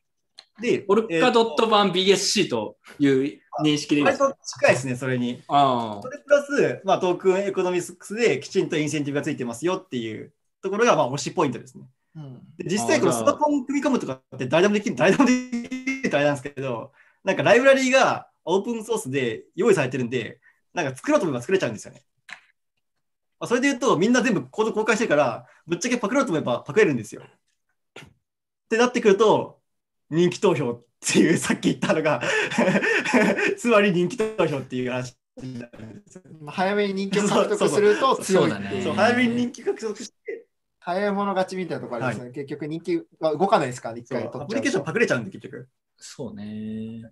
なんか、面白いんだけどね、なんかだからしら最初に調べた時からのやっぱ、割とそんなに細かいところは理解してないんですけど、感想はやっぱり、ああ、なんか、社会いいって思いましたね。なんか、社会、なんかその、社会いいっていうね、ちょっとやっぱ、なんかどんどんこれ、貧富の差が拡大しそうだなっていう。パラチェーンに2年間なったところは、まあ割とイケイケで、あの、評価も上がって、で、次の再選されるかもしれないし、可能性が高いかもしれないし、人気投票なんで、あと、うん、そうですね。なんかこれはビットコイナーがこれにやったら多分絶対パラチェーンになれないんだろうなって。人気ないみたいな。パーティーの、パーティーの端っこでこうなんかこう、いや、きついって感じ。うん、っていうなんかちょっとイメージがでなんかできちゃいましたね。どうですか、ブリットさん。押し込まれる可能性も感じたんですけど、これは。まあ、そう、そうですね。まあ、でも僕はあんまそこら辺は気にしないので。えそうなの？押し込まれってことを発明した人なのに。いやいやいや。まあ確かにそうですけど、ここっちの世界では、まあ、割り切ってそういうのは、はい、やってるので。あ、でも面白いですね。あのーで、これいつ始まるんでしたっけ？もうすぐ。次のページに答え載ってます。はい。オンリー Only day soon, soon. soon ってやつですか、これは。2月2週間1日のツイートでなんか書いてあったんですオンリーデイズアウェイ。草間ネットワークのパラチェンがオンリーデイズアウェイ。草間の方がオンリーデイズアウェイですね、こう。らしいです。ポルカドットはじゃあもうちょっと先ですね。うん。それ行けたら行くみたいなやつじゃないですか。そうですちなみに僕は、行けたら行く。僕は去年の4月、このぐらいの時期に、えっ、と、今年の秋ぐらいにやるって言ってたんで、まあ、かれこれ1年待ってますね。あ、これ1年前なの？あ、違う違う、今年です。今年です。あ今年。去年。も似たような話があ去年も似たような話をしてて、去年は、去年も、の秋頃やるかなみたいな、そういうふうに。まあ。ちょうど、ちょうどあれだよね、ジミーさんがさばいてた頃じゃないですか。そうだね、ポルカドットのやっぱ最大のね、やっぱりファンダメンタルはジミーさん一押しだから。一番押してた頃ですね、それ多分。うんそう、ジミーさん一時期めちゃくちゃポルカドット押してたからね。去年の9月とかかな？夏とか。うん。いや、覚えてます。うん。ちょっと落ち着きましたね、ジミーさん、それに関して言えば。間延びしすぎたかなもうちょい早くっていう。頑張ってくれっていう。開発は早いんですけど、でも、草間はでも実際オークションすぐ来るっていう話を、僕のツイッターの30秒サーチで察知して買いましたけどね、草間と。デイズアウェイって言って。行くでやるで。うん、なるほど。でも結構実際すぐ来るのかな？わかんないんだけさすがにそろそろ来るとは思いますけどね、そのロココって言ってスレッドでオークションやっど。たんでもう動いてる。動いてるんですよね、一応昨日は。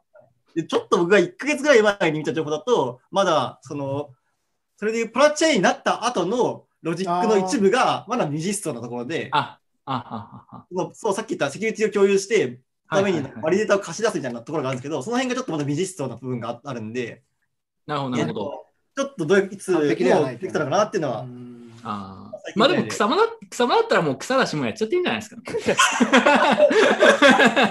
まあなんか まあなんか選ばれてもなんかシェアードセキュリティもらえないけど、まあまあとりあえずオークションやろうみたいな。草間だしみたいな。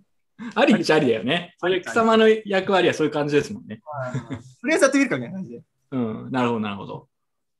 ね、草間、あの、これガチな話なんですけど、価格落ちてきちゃってるんですよ、今。いや、あの、結構上がったんだけどね。だから、この Days Away っていう、そろそろ来るんじゃないみたいな。そう。はいはいはい。だから、50万円チャレンジでね、自分、あの、もうすでに動画一部出したやつで出てますけども、草間にね、投資してましたから、ちょっと。僕は草間トークにレバレッジ20倍かけてショートされました。俺は草間に詳しいから絶対勝てるぜと思って20倍のレバレッジかけたら負けました。そうなんだよね。これがね、難しいところで、草コイントレーダーはね、多少何も分かってない方が結果出たりするんだよね。けブリットさん、そうですよね。いや、全くですよ。いや、本当さ、自分のね、ポルカドットの知識レベルって本当にちょうどいいくらいの草コイン投資するのにちょうどいいくらいのレベルなんで、難しいな、本当になんか。知りすぎると投資できないんだよね。いや、うんそれそれでも草間のチャート見たんですけど、えぐい上がり方してますね、これ。え？ね、1年でえぐい上がり方してますね。そうそうなんんですよね。えぐいうんでもちょっともう上がりきっちゃったんじゃないかなと草間マキシマリスト的には思うんですけどね。マキシマリストって何もしてないじゃないですかクソ。マキシマリストだったらちゃんとオークション探してくださいよ。2年ロックしてくださいよ。うんどちらかというと自分はポルカドットより先に草間推しですから。なんか受けると思ってち。ゃんとロックしてほしいな。草間ロックしようかな、俺。ネタで、ちょっとだけ残しといて。ただ2年間やっぱロックは怖いね。さっきの話聞いて、でもそこち、なみに、えっと、うんこれちょっと話変わるんですけど、草場はポルカドットの期限が半分で、あ、半分、1年。あと3ヶ月から1年なんですよ。1あーははは短いですよ。まだまだまだまだまだ1年だったら信じられますよね、草場。まだまだまだ1年草間きついね。草間1年はきついね。でもさっきの面白かったのは、その、あの、オークションに参加しても、ステーキングにはできないっていう、あの、微妙な、どうしようっていうのは結構悩ましそうですね、実際。いい配分だと思いますよ。いい、確かにこれ、でもそれはいい配分な気がした。なんか、微妙にどっちかわかんないみたいな。うん。なるほどね。どうなどうなんだろうでも実際みんなやっぱ結構リスク行くでやるでって言って結構オークション参加しそうな気がするけどな、なんとなくだけどしますと思いますすると思いますよ、結構。ああ、やっぱじ地道にステーキングで、ドットステーキングで稼ぐよりはもうワンチャン行くでみたいな。見てください。ICO っていいさ燃えるじゃないですか。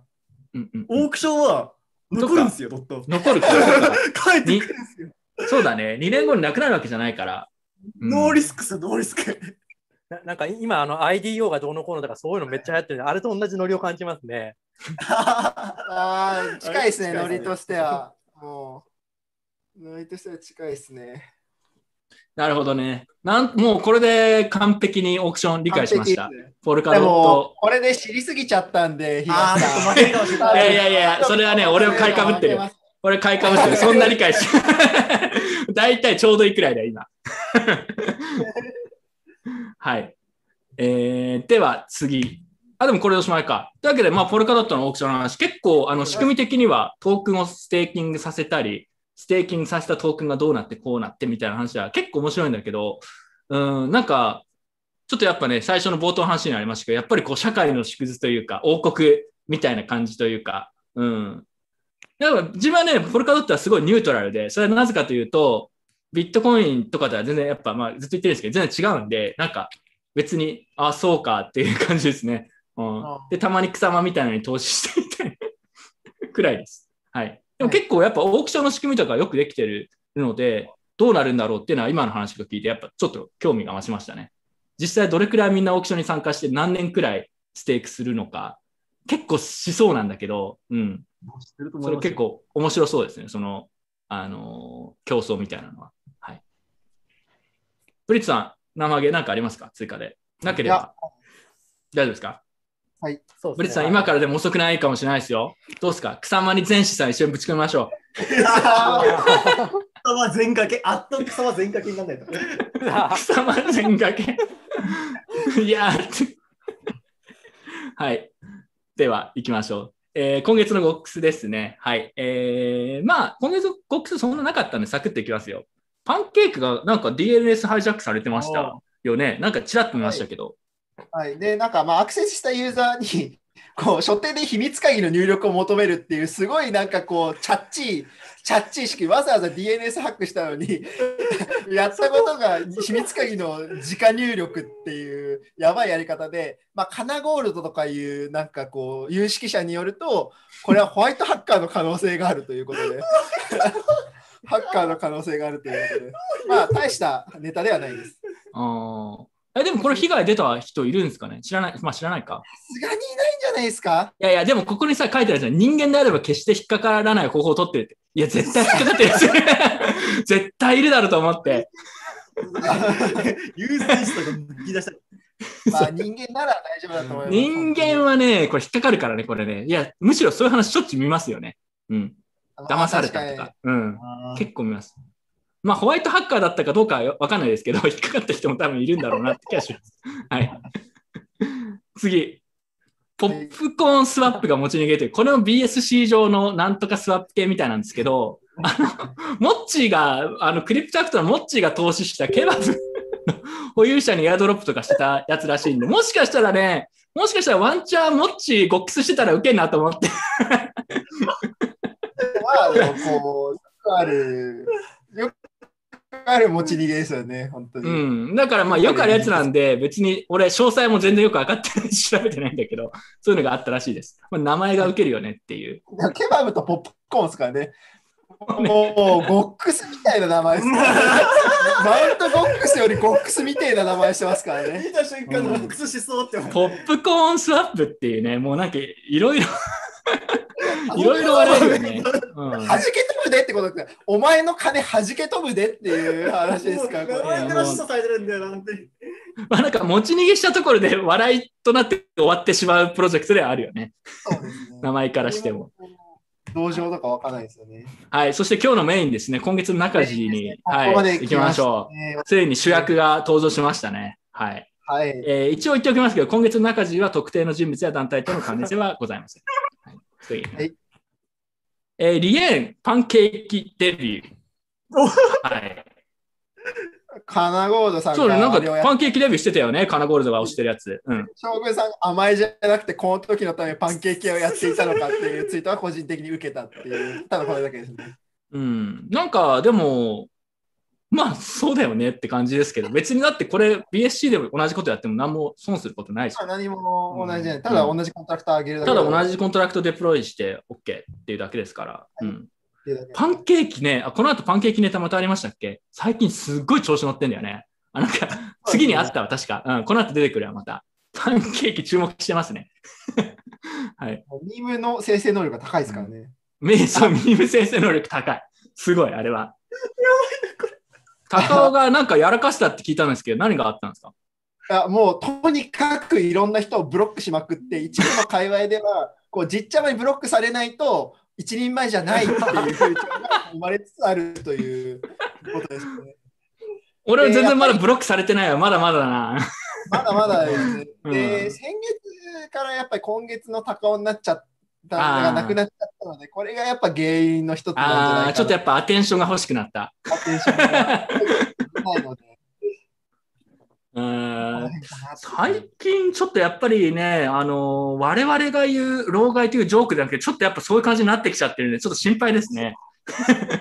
なくなっちゃってる。若干心配してます、僕は、あの、広瀬さんのことを。ちょっとこの状況ね結構やばいですからね。あとなんか見てないですけど、なんか株、ななんか野村かなんかやらかしをしたみたいな事件ありませんでした？うん。2000億円ぐらい。そうそう。詳細自分全然理解できてないんですけど、なんかそれで、なんか失言というか、なんかよくわかんないトンチンカンなことを言ってたみたいな話をちらっと風の噂で聞きました。まあまあまあ、もう、まあ今月の高尾が終わっちゃって、切れ味が。切れ味が。ちょっと旬が過ぎた感じがありますね。やっぱこれはね。うん、ちょっと再起を果たしてほしいですけどね、フロリダから。はい。応援してます。じっちゃまって検索するとじっちゃんブロックって出てくる結構受け。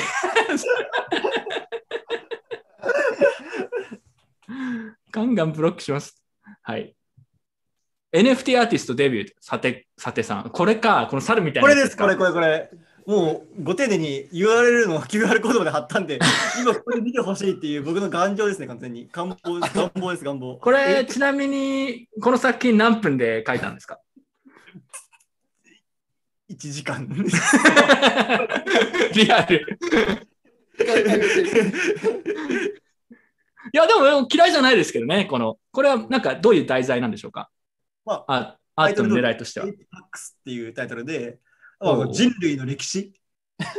アウストロピテクスから人類がどういう経緯で、あのこういった、あの草コインを草コインを 生み出してきたかっていう人類の奇跡を表した、まあ、壮大なまあ地球っていうのを表したアートですね。これ深いですね。これ、この放送の後に売れるんじゃないかな。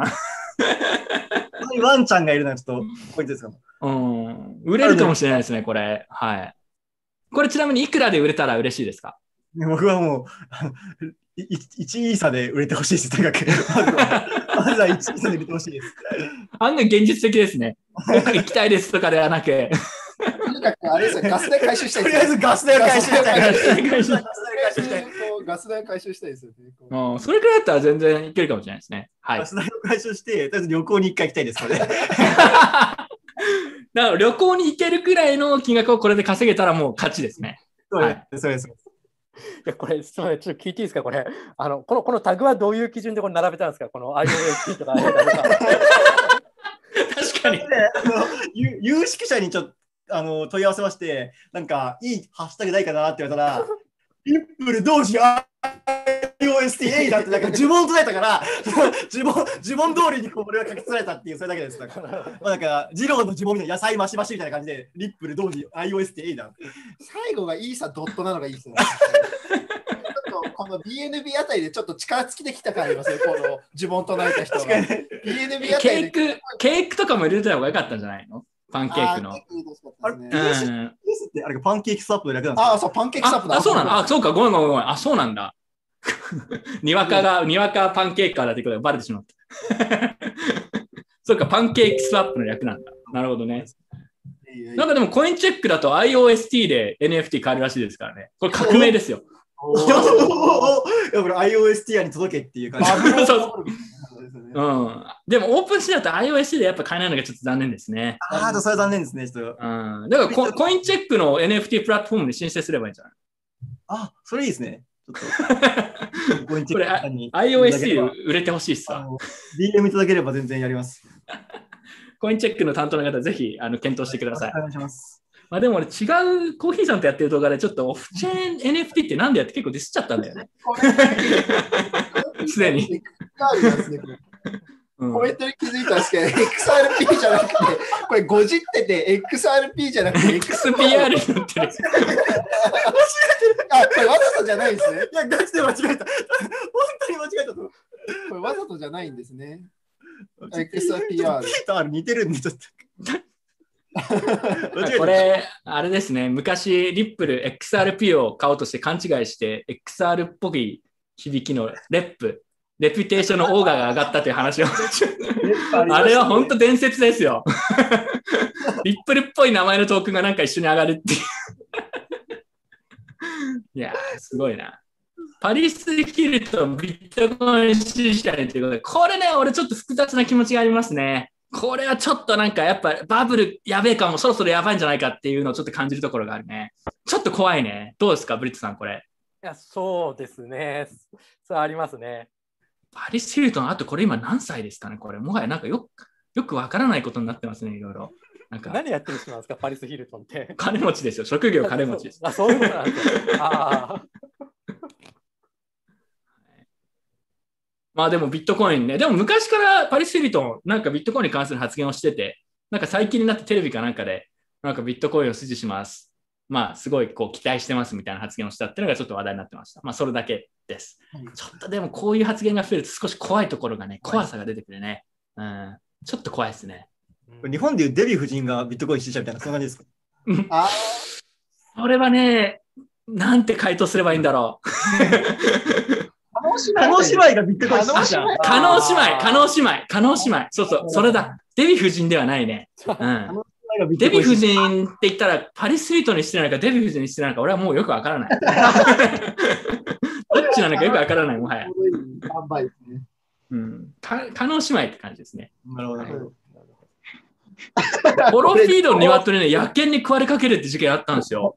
これ本当に好きなんですよね。これね、ちょっとショックだったね、一瞬ね。え、マジと思って。最初、あの、野犬に食べられちゃったっていうあのツイートがあったんですよ、動画で。なんか、リンゴに食べられちゃったってツイートがあって、羽が無残にバラバラって散らばってるし、これ、これですかね、動画があって、その次のツイートで、実は鶏生きてたっていうので、元気にコケコッコーって鳴いてる鶏のこう動画が流れてて、この一連の流れが本当に良かったんですよ。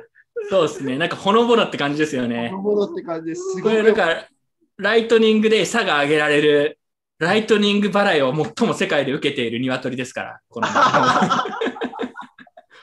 ライトニングチキンですよ。うん、いや、だから、ちょっとね、死んだかもみたいに食われちゃったかもってなった時ショックだったんだけど、そのすぐ後に見つかったぜみたいな。で、よかったです。あれは本当に。うん、あれは良かったです。だから、生きてます、皆さん。これ、金光さんがなんか、プロフィールすごいハマってて、一時期。かなり金光さんがこの鶏に入れ込んでたんで、よかったですよ、金光さん。危なかったです。はい。あ、なんかコメントがあって、そういえば、キングコング西野さんが NFT に参入っていう、なんか、本当にこれ。やべえな。俺今すぐに NFT 売らないと終わるわ、これ。バブル崩壊、バブル崩壊来る気がした、今。早めにサトシカードを早めに売ろう。はい。本当か。まあ、わかんないけど、なんかそうなのかもしれないですね。まあ、日本でもそういう有名人みたいなのが NFT とか言い始めるタイミングということです。日本の人気通貨がゴミばかりに。えー、ということで、これ書いたの自分じゃないんで先に言っておきますと。これは、は私ですね。い。これどうどういうことですか？解説お願いします。もうこれ、もう見たことは、なんかこう、知ってる通貨、ビットコイン以外、ビットコイン、リップル以外になんかこう、まともに知ってる通貨ってありますか？アトムは、まあ、まあ、アトムはそうですね。アアトムはまあ、ありますチリね。チリース、チリース、NFT 銘柄ですよね、これ。いやー、なんかこう NFT、なんか NFT 風味銘柄がすごい上がっちゃったんですよ。こうあ、これい NFT じゃないですか？もうよくわかんないんだよね。や、なんか僕もよくわかんないですけど、なんかタットボッとかも NFT 風味銘柄なんですよ。なんか NFT を歌ってるんだけれども、実際イーサの方がずっと NFT プラットフォームとして使われていて、でそのイーサがここに載ってないんですよ。NFT を歌ってるなんかわけわかんない通貨が上がってて、本当に NFT がトレードされているあのイーサだったりとか、あとはまあ日本の通貨なんで多分ないとは思うんですけど、BNB とか、そうはいう本当にこう NFT が取引されている取引上でのの通貨はないのに、なんかよくわかんないけど NFT なんだってみたいなこう通貨がバンバン上がってって、もうちょっとこうリテラシーの低下を私は懸念してますね。いや、でもて低下してない、元から元から。あ、でも低下低下してんのかな？わかんないな。どっちなんだろう？低下はしてると思います。多分確かに若干低下してる気はするけど、うん。セーフパルって何？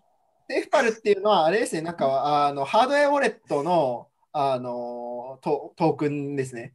あハードウェアウォレットのトークン？接続できるハードウェアウォレットいなので、まあ、結構こう、ウォレット自体は結構便利らしいっていうのは聞いてるんですけど、なるほど。ただ、この通貨自体に使い道あるかって言われると、ちょっとなんかこう、名言を避けたいなっていうところ。名言を避けたい。それはもう避けてないに等しいけどね。ペイパルのウォレット自体は、なんか結構良さげだなっていう良さげなんだ。なるほど。見て思ってますけど、日本で人気なんだねな。この日本で人気なんだね。日本で人気なのがちょっと意外。うん意外ですね。ちなみに一応これ言っておくと、まあ、コイン月光が、あのー毎週公表しているランキングなんだけど、でもこれ問題があって、まあ、ビットコイン3位にこれた,、まあ、たまたまというか入ってますけど、あのー要は主要な銘柄って取引先でみんな見ちゃうわけじゃないですか、リップルとか。やっぱコイン月光に行く人たちっていうのは、やっぱ取引先に載ってない銘柄の情報を取りに行くことが多いんで、まあ、やっぱちょっとそそこの、まあ、なんかノイズは入るよなとは思いますけどね。かなり、まあ、あのこれ、ウィキペディアみたいなもんなんで、こうウィキペディアでみんなが知ってる人って調べないじゃないですか。ウィキペディアでなんかお米とか調べないじゃないですか。みんなお米食べますけど、ウィキペディアでお米は調べないけれども、なんか、なんかレストランでなんちゃらチなんちゃらチェダーチーズとか出てきたら調べるじゃないですか。あそんな感じだね。うんお。米。お米とかパンってしわざわざ調べないじゃないですか。ウィキペディアねみたいなもんなんで、コイン結構は。うんでもこれ日本のロンロングテールコインがさ、サンドボックスが我々がほとんどやっぱ知らないようなコインがアクセスがこんな多いっていうのは結構やっぱ衝撃というか、そうですね。こう我々知ってますからね。それでも知らないっていう、どっから見つけてくるんだっていう逆に言うと。うん。そんな感じ。サンドボックスって何すか？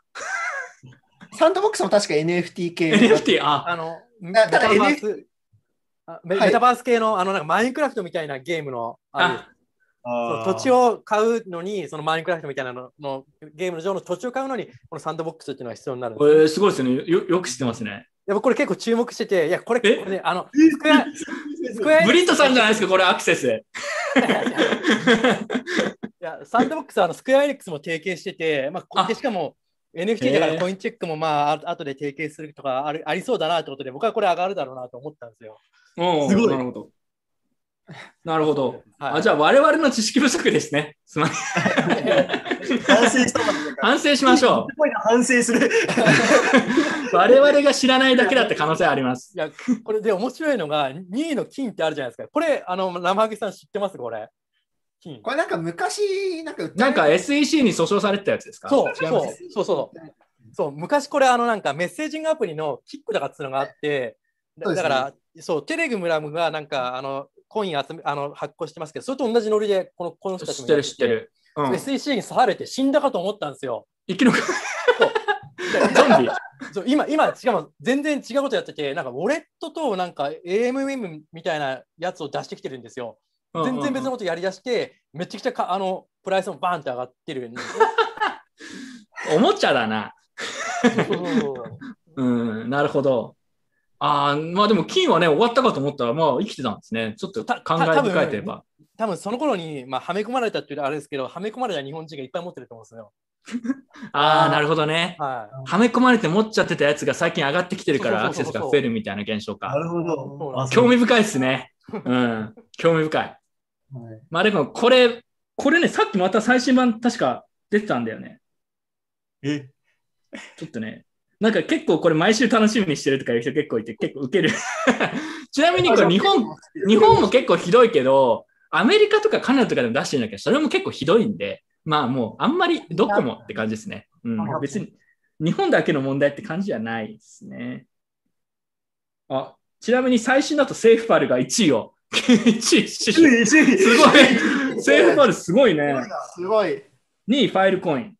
おー3位、アトム。アトム結構人気なんですね。うん。まだまだ。はい。っていう感じです。イーサリアムがなんとか10位にランクインしています。ドットは入ってないですね。はい。わかりました。まあだからこれ結構面白いよね。毎週出るとね、結構みんな 俺は日本は終わってると思うみたいなみんな言ってて、いや、まあ他の国も結構終わってんだけどなと思って。結構このランキングが面白いんで注目してます。はい。えー NFT をめぐりは、キピーとブロックチェーンジャムが熱いバトルということでね、えーまあ。ジャム、とバトってるのが面白いんですよね。これはまあ知ってる人は、で大体こう誰だかっていうのは顔が頭にちらついてる頃かと思いますけども、ブロックチェーンジャムと熱いバトルをして、でなんか、v、関口あいみっていう人が作った NFT、VR はいのはい NFT アートを、ワキピーさんが落札しようとしたんだけれども、ブロックチェーンジャムっていう 人が、謎の人が割り込んできて、こう落札バトルみたいな感じになって、最終的に1300万円まで上がってたっていうのと、あとクラブハウスでなんかこう、落札の様子みたいなのなんかなんか流れてたんですけど、そこに作者が降臨、関口あゆみさんが降臨して、ちょっと話題になってたっていうので。私、これ最初見たときは、ああー、なんかやってんだなと思って、で、その後ちょっと寝たんですよ。あの、眠くなって。で3時間ぐらい寝て起きたら、まだやってるんですよ。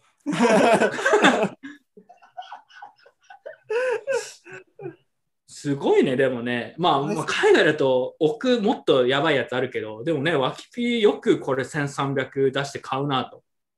さすがっすねこれ。はでも、すごい、なんか見てて、すごい。面白かったうん面白かったですね。なワんでキピはね、やっぱ、やっぱ老害レジェンドの一人なんだけど、こういうところは結構フットワーク軽く参加したりするからね。ここでちょっと老害ポイント軽減してるんだよね。絶対許さねえぞ。ここで、まあ、過去に、過去に反省会にも出てくれたことありますけどね、結構こういうところでバランス取ってくれるんですよね。絶妙に。絶対許さねえぞ、ペニーって書いてあります。言っちゃダメです。これ誰も言わないようにしてた。ボニー、ボニーですか、ボニー。ボニーかもしれない。ボニー、ボニーですね。ボニーかもしれない。ビニーかもしれないし。はい。えーっと、はい。まあだから日本で盛り上がってるけど、ちょっとそろそろ天井のやっぱシグナルがいろいろ出てきてるんで、あの、用法、用用量を 守ってね、えーあの、お気をつけください。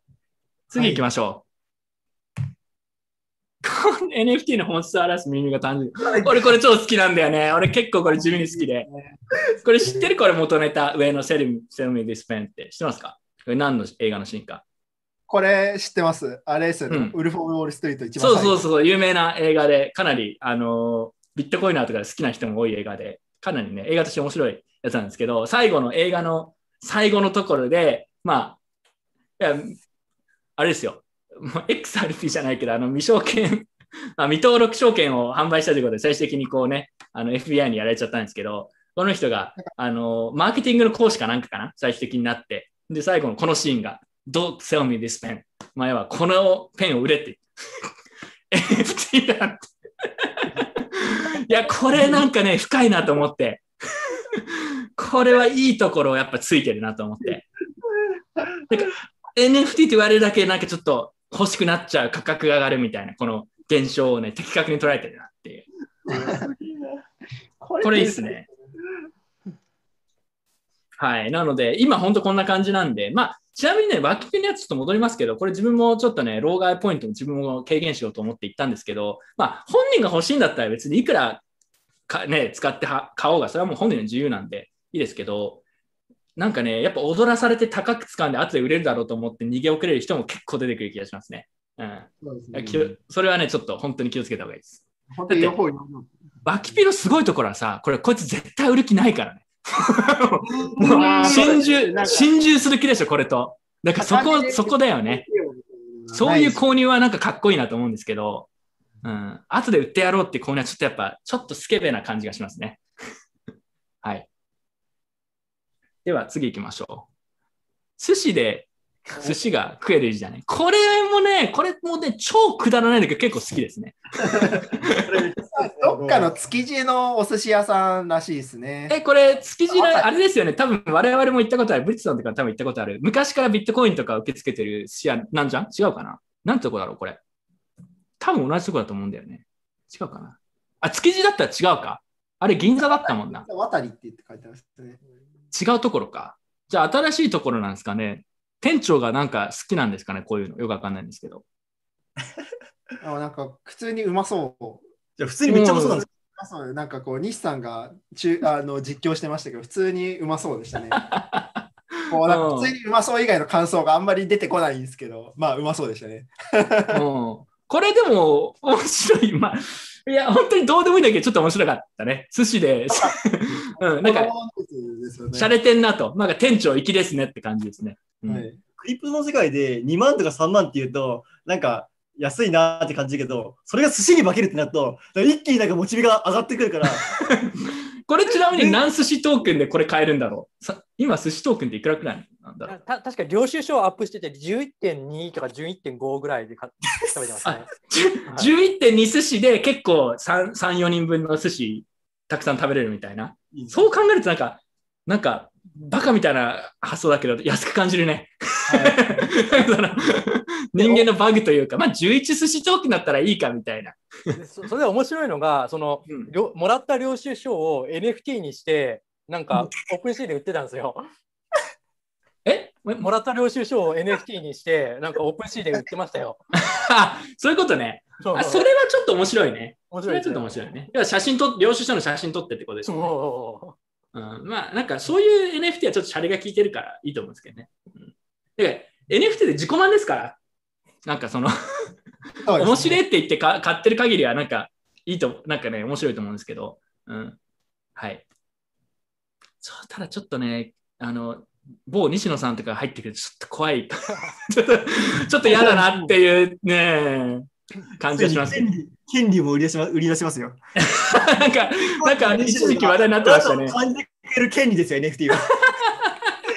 やりそう。その NFT を買ったら、西野が感じる。そのアドレスを見て感じるっていう、そういう話ありますね。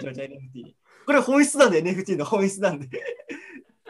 あ、西さんは売ってないらしいです。オープンシーで作って、あ多分ギャラリーかなんかに載っけて。あーまあいいっすね、いいっすね。うん。なんか、それはなんか面白いなと思いました。はい。まあ、それはね、仮想、仮想西だからとかではなくてね、仮想西は本当結構本当にクソつまらないことやってる時もあるんで、それは言いますけど。いや、もうこの反省会のモットーはもう正直ですから、もう正直にしか言えない。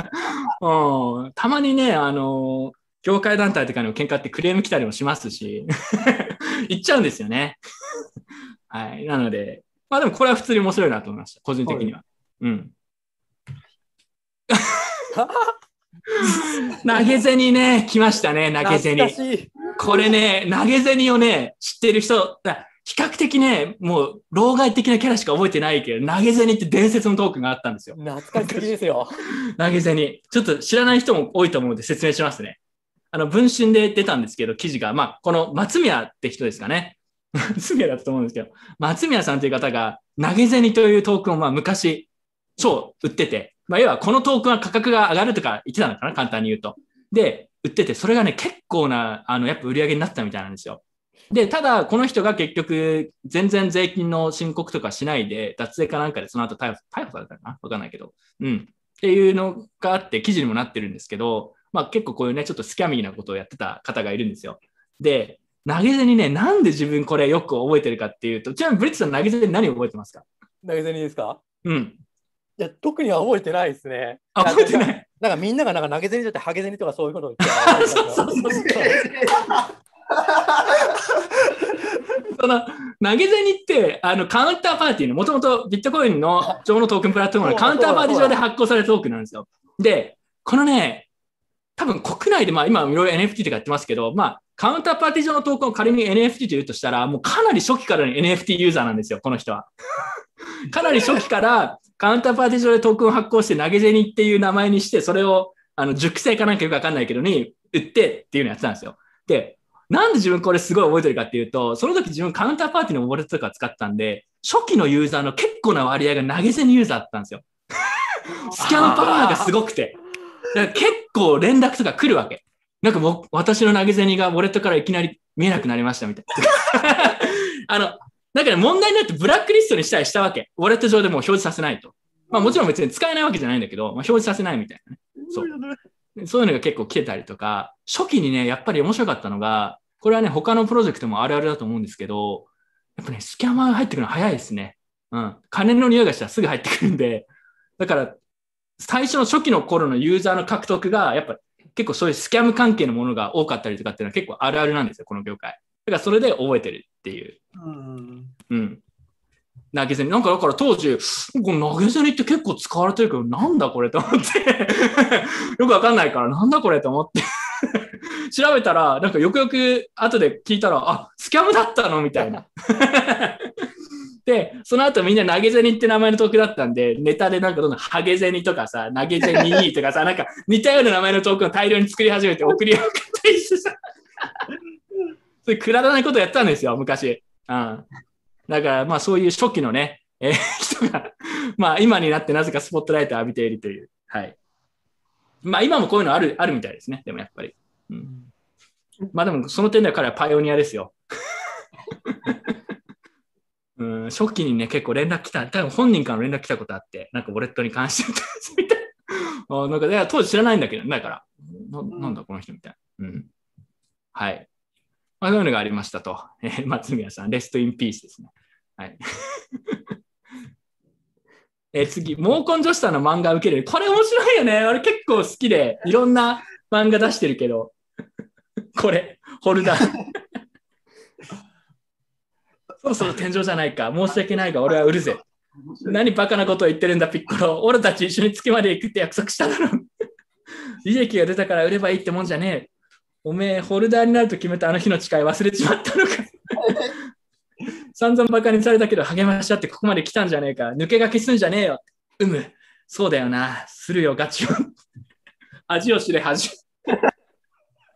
いいよね、これ。なんかこう、ちょっとね、この、いいとこついてきてるなって感じで。うん。これ NFT にしたらちょっと欲しいですね。毛根女子が NFT アーティストデビューワンチャンあるんじゃないか？いや、いいと思う、いいと思う。うん。だってこれだったら別にもう自己満で買ってるだけだからね。まあ、寄付って、あのね、NFT ってだからアーティストへのさ、寄付プラスアルファだと思えばいいんだよね。それくらいでさ、うん。スケベ心は良くないですよね。そうそうスケベ心がやると、スケベな人、アーティストも増えるから、すぐに終わっちゃいますよっていうのが現在進行形ですよ。はい。いや、でもこれは結構いいね。面白いんで応援してます、個人的に。はい。次行きましょう。来た、今日の俺が一押しだったやつ。これはね、これこそ NFT ですよね。ジミーさんのツイートの NFT コレクション作ってほしいですね。素晴らしい。これ、素晴らしいですよ、これじゃあ、さてさん、せっかくなんで、これ、朗読してもらっていいですか？俺は世界史の1ページに参加しつつあると思った2014年は興奮が続いた。エリート銀行員や飲み会であった女子に怒られながら。早いな。来るよね。なんかじわじわ来るよね。こんな統治法初めて見たもん。ジミーさん、統治法の達人ですよ。うん。統治法でここ強調したいんだっていうのがすげえわかりやすい。いや、なんか美しい日本語だよ、これは本当に。声に出して読みたい日本語なんだよな。本当本当。本当に。これいいですよね。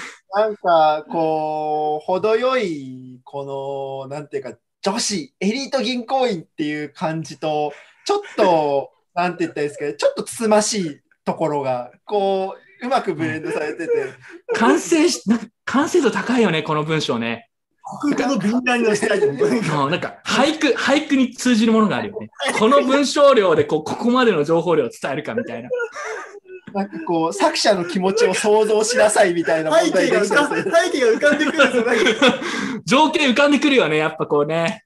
飲み会で女子に怒られてるジミーさんとか。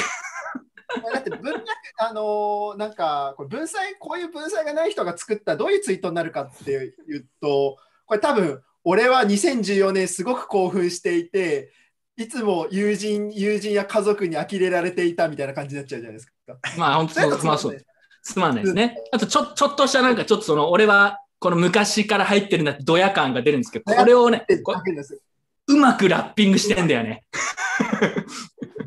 もう入りから素晴らしいですもん。俺は世界史の1ページに参加しつつあると思った2014年っていう、この入りからもういいんですよね。で、これやっぱね、反省会のモットーにしたいね。うん、我々は世界史の1ページに参加している。かっこいいよ。かっこいいよね。だから。うん。いや、でも結構、うん。あ、なに？うん、なに？いや、シゴも大きい、大きいのも、こう、グレートポイントですし、うんこう、なんか、ちょっとした、こう、マウンティングポイントが散そうそうそう。そうなんだよね。美しい。波の波の人間だったら多分1文目をマウントのマックスに持っていくと思うんですよ。でも違うんですね。最後なんですね。本質が。もう、もう、もういいよ。なんで我々はジミーさんのツイートをこんな分析してるんですか？もうさすがすぎるジミーさん。レジェンドですね、本当に。もう生きる伝説。そしてこれ、俺、これ全く関係ないんだけど、結構こういうの好きで、あのこういうのね、本当好きなんだよね、コンサルネタ。プラクティスをビルドしたいコンサルタントが今 EY に集結している。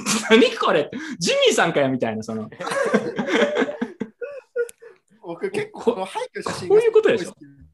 おっさんの笑顔がすごい好きなんですよね。これ全然関係ないじゃないですか。プラクティスを、プラクティスをビルドしたいコンサルタントと、このおっさん何も関係ないじゃないですか。このおっさんもこれもうん。このおっさんとやっぱこのプラクティスをビルドしても関係ないし、これと反省会も本当に関係ないんで、何も関係ないんですよ。花いいですよ。何もないです。何もないです。俺が好きだから入れただけですよ。これ僕も大好きです。いいっすね。いやプラクティスをビルドしたいってどういう意味なんだろうと思ってやった。わ何もかんないです。意味をなしてないですよね。いやでも、EY に集集結してるんで、でも言っちゃダメですよ、そういうことは。頑張ってるんで。はい。頑張っまあでもトラストをビルドしたいブロックチェーナーがね、今反省会に集結してる。これも、これも我々も使っていきたいですね。確かに、これキャッチフレーズいいですね、普通に。トラストをビルドしたいブロックチェーナー。いいっすね良すぎる。はい。なので、こういうネタでたまに自分ちょくちょくやっていきます。コンサルネタとか、あとは社会の闇ネタとか結構好きですね。はい。社会への恨みが、東さんの社会への恨みがこもってますからね。俺、社会に恨みはないで、俺、社会が理解できないだけで恨みはないの。うん。その意味がわかんないなと思って。うん。意味がわかんないって、後で言いますけど、あの、金光さんが三鉄した時の人体の状況とかで、三鉄ってできんのかと思って。社会。社会ってそんな怖いところなのかと思って、うん、もうちょっとね、面白いですよね、社会。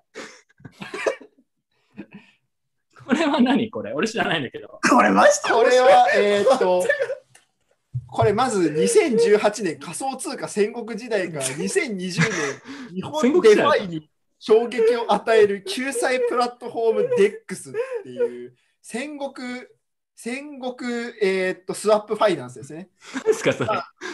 スワップファイナンスで、この戦国スワップファイナンスのガバナンストークンが信長っていうんですよ。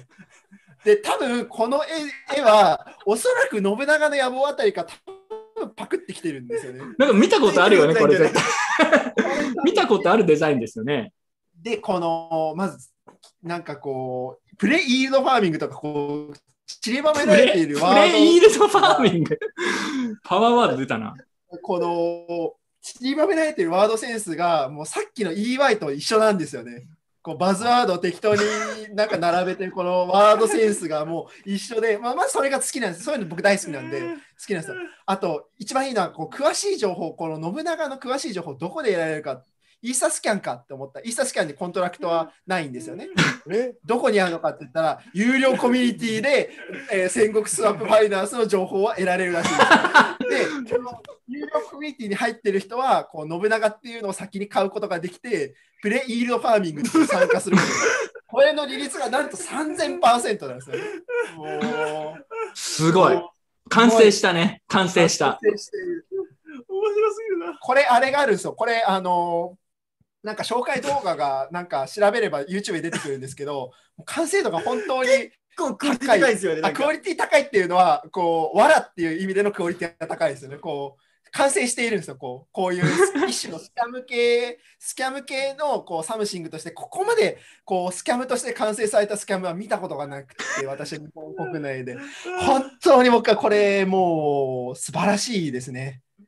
YouTube の PV 動画やること、トップランキングの動画みたいな感じのクオリティで、割とすげえ優秀といやー、でも来たよね。やっぱ来るとこまで来たよね。なんか言ってたじゃん。あの、 DeFi、ね DeFi バブルが出た時に、あ、これは DeFi バブルはコントラクトがない DeFi まで行くぞと。来たね。有料コミュニティの中でやっぱほら、言ってたから、これは。完成したね、だから。ここにざっとイーサスキャン見たんですけど、多分ないですね。だってしかもこの救済プラットフォームって言って実は面白いんですけど、この信長、多分イーサ上にて、本当はコンタクトがあるならイーサ上に展開されるんですけど、こう取引銘柄が A だとか、なんか全然 BNB とか全然関係ない、こう、絶対リスティングできないやつがね絶対リスティングできないやつばっかなんで、こうそれも含めて素晴らしいんですよね。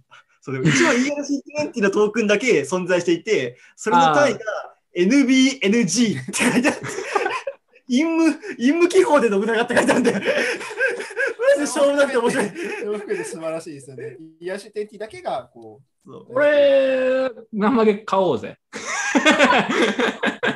あそう、あの、3月、4月1日に、あの、なんと、ユニスアップに上場。おお。ユニスアユニッツアップにいつ上場しますかってやつね。ウェン信長って、外人がウェン信長っていう時が。もうやはり予想通りの展開にやっぱ持ってきてくれますね、彼らは。やっぱり期待に応えてくれますね。うんこれもう次のページ行ってください。次のページはいこの信長戦国。この戦国スワップはですね、なんとあのアニマル工事っていうプロレスラーを応援してるんですよ、ね。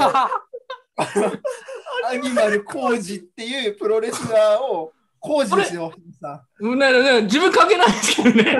先に言っておきますけど、名前一緒だけじゃないですか。まあでも、そうか。まあアニマル工事が支援してなったら俺もちょっとこれはチェックしないといけないかな。そんな気がしてきたわ。クリプト講師として、やっぱ対抗しないといけないじゃないですか。アニマル工事に。アニマル工事ってなんかこの前試合出てましたよね。K1 かなんかで。うん。結構ガチなやつですよね。ガチな格闘家でしょ？ちゃんとしたあのプロレスラーらしいです。プロレスラーなのかな何なのかわかんないですけど、こう格闘家の方らしいです。うんうんうんうんはい。ちなみに本当にどうでもいいですけど、タケル VS レオナ・フェダスいい試合でしたね。本当は本当どうでもいい話というか全く関係ないけど、あれかなりいい試合でした。はい。これあれあれですよね。そのコウジさんはこれあのスポンサーになってもらっちゃったからもう金もらってるから応援せざるを得ないみたいな。うん、まあ、応援っていうかもう本人もよく分かってないじゃないですか。うん、よくあるパターンですよね。うんはいはい。はい。次行きましょう。あ、で、俺ね、ちょっと一個だけ、すごい今日ね、どうしても入れたかったんだけど、入れ忘れちゃったやつがあるのに気づいたから、この後もしかしたら、あの、追加するかもしれないけど、そうね、今月の中地でどうしても今日話したかったのに忘れちゃったことを思い出した。あ、そうじゃその前に、じゃ調べようか。あ、でも先にこれやろう。今月の雄三。これも面白かったですね。あの日経で記事が出てまして、ビットフライヤーはまず社長が交代されたということで、峰さんから、えっと、新しい、ちょっと名前忘れたんですけど、新しい方は、えーまあ、代表の変更がありましたと。でその中で、2年で3度目の社長交代、名称する経営ということで日経出てて、その中で、自分これ見てないんですけど、なんか、あのな書いてあったのが、加納氏本人は仮想通貨交換業の経営に復帰したい意向があるが、金融庁内にはそんなことも知らないのかと高圧的に接してくる加納氏に対して感情的なアレルギーがあるとされている。面白すぎんだろ、これ。何やねんっていう感じ。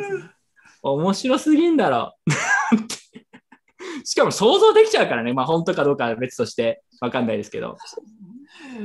なんか分かっちゃうのがちょっと辛いところですね。分かっちゃうのが辛いところ、非常に辛いところですね。コメントありますか？他の方は。あとはなんか、雄三がこの記事に、あのー保有株の量が暴露暴露されてて、これは誰にも言ってはずはずないのになぜバレてるんだってこう怒ってましたね、雄三が。誰にも言ってないはずですが、みたいな。やはりドラマを起こしてくれますね、雄三さんは。いいですね。そして、この右のこの可愛い金光さんの写真がですね、なんかカナゴールドが花見をしてたらなぜかばったり出会っしたという。そうなんですよ。オフショット。オフショット。さんと僕と、あとは佐出さんもいらっしゃったんですけど、まあ、知り合い、なんかこう、フリップ界隈の仲いい人たちで、あの、ミッドタウンの横の公園で花見してたんですよ。そしたら、ちょうど酒が回ってきた頃に、なんか、雄三がい隣にいつの間にかいて、で、マジびっくりした。びっくりしました。本当に。なんかビ、ブルーシートをこうやって抱えて持ってるんですよ。ブルーシートをこう抱えて。ちなみにこの下のビニールシートは、雄三が敷いたものです。こう。あの郵送はあって今日バーベキューまたしてるってツイートしてましたからね。エンジョイしてますね。で金融庁の人も呼べばいいんじゃないですか。バーベキュー。若い。仲直り会します。仲直り会若い。で、金光さんもいらっしゃって、金光さんのこのオフショットいいっすね。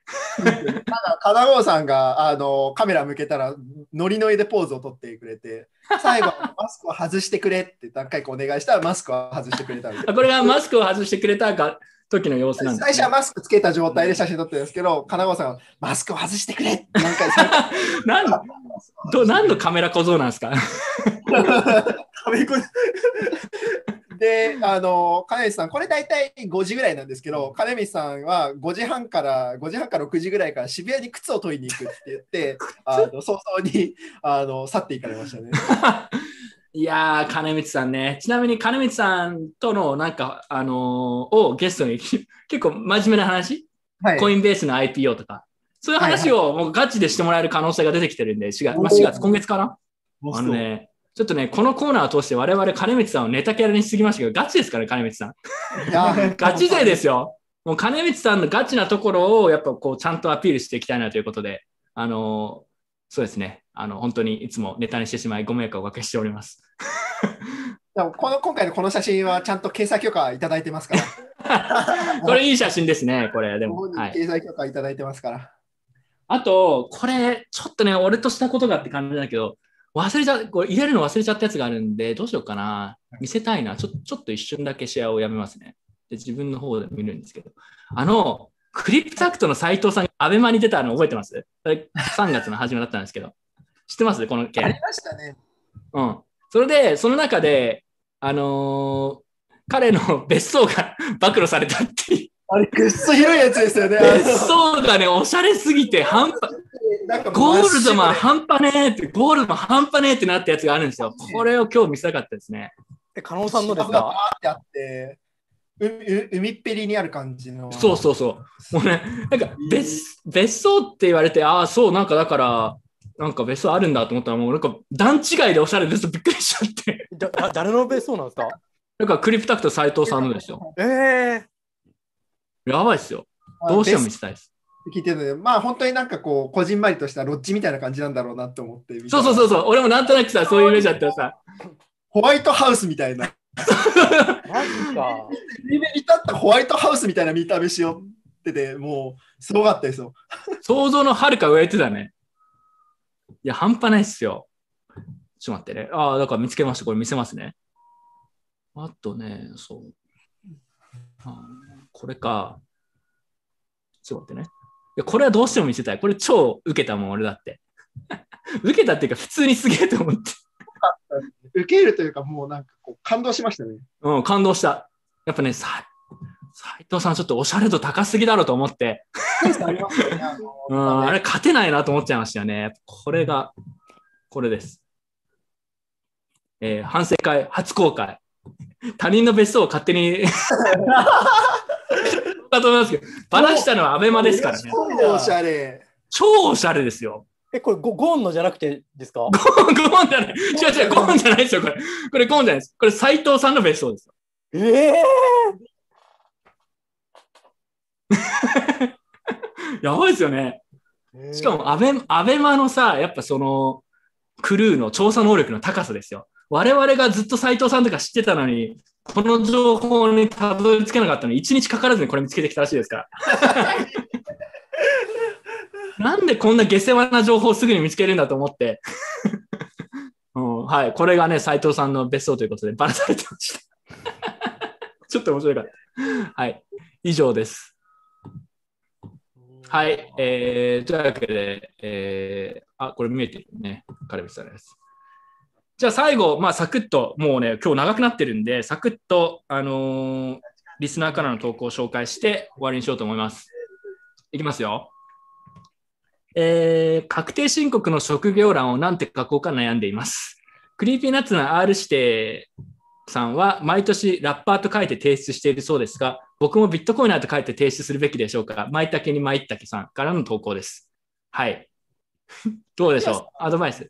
僕ですか？これはね、まあなんかね、ちょっと面白いなと思って、まあわかる、気持ちはわかる。あの、例えば空港でさ、まあ最近はあのもう飛んでないけど、まあ昔、1、2年前、やっぱあの、海外行くときとか、職業が書かなくちゃいけないんですよ。自分毎回書いてること違くて。毎回何書こうかなって職業を思うっていう。うん。だから、ただビットコインナーって書くと、なんか止められるだろうなと思って、もう全然そういうのは書かない。ちょっと怖いじゃん。だこれとかもビットコインなんて書いたらなんかね、ちょっと無駄に調査厳しくなる可能性あるんで、つけられそうなんで。ら無駄な、無駄な抵抗はしない方がいいですよね。うん。そう社会にはこう順応していった方がこう得なわけそうなかなか難しいですけど。そもそもビットコインだって職業なんですか？いやいや、そうじゃないですよね。いやいや、あの、これね、でもすごいいい質問で、いい質問だと思うんですよ。ビットコインなんて職業なんですかと。え、職業ではないよね、確かに。何なの？って、何なのって言われても俺もわかんないんだけど、ただ、YouTuber って多分昔職業として認められてなかったでしょ。でも今なんか YouTuber って多分職業としてなんとなく認められてるじゃん。確かに。だから多分ね、5年後くらいでビットコインは職業として認められてんじゃないかなって気がするんだよね。まあ、昔は YouTuber っつったら YouTube を趣味で投稿したりするそうそうそうそうそう。なんかそんなくだらないことやってんのみたいな。うん。金にならないような趣味ばっかやってみたいな。そうそうそうそう。金になるこれね、俺これ予想なんだけど、ビットコインは職業になると思います。どういう意味かわからないけど。いやーでも自分の子供がビッ僕将来ビットコインナーになりたいとか言ったいや止める、止めるよね。いや、お前、思いやー、ちょっと三菱商事とかの方がいいんじゃないのみたいな。やっぱりゴードマン行って別荘建てた方がいいんじゃないのみたいな感じになりますよね。いやー、そうよね。なんかビットコインになりたいって、なんかお前なんか、その、社会性に問題あるのかってやっぱ思っちゃうよね。どうですか、ブリットさん、仮にね、子供ができて、将来ビットコインになりたいって言ったら どうします？いや、それは止めますよ。みんな止めるっていうの受けんのけど。と止めるし、これ、あの、ジミーさんが今、こうこういうのにどう書いてるのかすごい気になりますよ。ジミーさん？ジミーさんがこういうのどう書いてるのか。ジミーさんはだってほら、詩人。超えます。詩人でしょ。ブリットさんは今な何書くんですか？いや、僕は無職って書くしかないんじゃないですか。無職って書くんですか？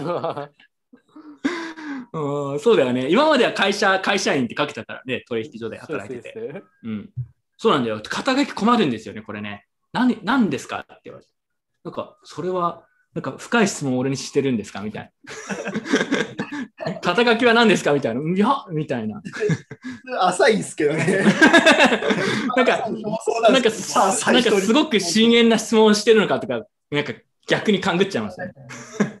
うん。はい。まあでも、だから書かない方がいいですよ。真面目に回答するとして。たらいいと思います真面目にうん、ただ、ちょっとチャレンジしてほしいですね。うん誰か、一場所になってほしいね。うんあとは、あとはビットコイナーは5年後に職業になってると予想をね、しておきます。はい。でも、ビットコイナーって何職業って何何なの？それに出した職業って何なんて話になりますか？YouTuber は YouTube で撮って生計を立ってる人でしょ？ビットコインナーは、ビットコインで何かしらやって生計立ててる人だよね。だから、まあまあまあまあまあ、いいんじゃないの？いけんじゃない？うん。えー情報商材屋に2000イース集まってるらしいですが、反省会にたどり着く人口と商材屋にたどり着く人口の適正とか経路があったら知りたいです。はつきさん、もう結構面白い質問で。で、それと関連してなんですけど、まあ、まとめちゃったんですけど、今年の1月からビットコインについて調べ始めました。取引所に初めてアカウントを作った日に反省会を見つけて、それから昔の動画を遡ってほぼ毎日見てます。反省会大好きです。パラオのおもしさんっていうね、人がいて、いや、そんな人いるのと思って、取引所初日で見るかみたいな。答えが出てるじゃん。上の質問の答えが下に書いてあるじゃないですか。うーん、まあそうですね。いや、これでも面白いのが、あの、最近反省会ちょっとね、あの、視聴者増えて、まあおかげさまで、ちょっと増えてるんだけど、同時にその、もっと視聴数が多いチャンネルとかいくらでもあるし、そんなに、まあ爆発的に増えるみたいなことは絶対ないんですよ。うん、間違いなく。で、まあ正直言うとそんな増やしたくない気持ちも同時にあるし、めんどくさいから。で、あのね、これ結構面白い話で、自分がビットコインについて、あの、最初の方に、初期の方によくわかんないから勉強してしまうときに、やっぱり動画とか結構見たんですよ、海外の。結構その時からあって、出してくれてる人いて、あの、アンドレアス・アントノポリスさんとかね、他にも動画があって、そうそう。で、あと逆にスキャマーみたいなところも結構あるわけ。で、はい。わかんないから最初全部見るの。もう YouTube にあるビットコイン関連の動画全部見たんじゃないかくらいの。全部見るみたいな感じなんだけど、でも見てるとだんだん分かってくるじゃん。あ、この人すげえなと。この人やばいと。この人の言ってることは大体、あの、正しそうだからこの人聞こうみたいな。うん。だからちょっとずつそういうさ、選別ができるようになってくると思うんだけど、あの、選別できない人は永遠にたどり着かないんだよね。ここに。うんうん。で、逆に反省会よりさらにレベルの高いことをやってたりとか、まあ、これちょっとレベル低いって人もいると思うし、そういう人は見ないと思うんだけど、あの、ここにたどり着いてる人は、ある意味はもうすでにその関門を突破しているわけで、絶対に突破しない人たちが、やっぱボリューム層としているんだよね。うん。だからその人たちにいくらこっち見てくださいって見ないと思いますね。それがね、個人的な考えなんだけど、結構面白い。うん。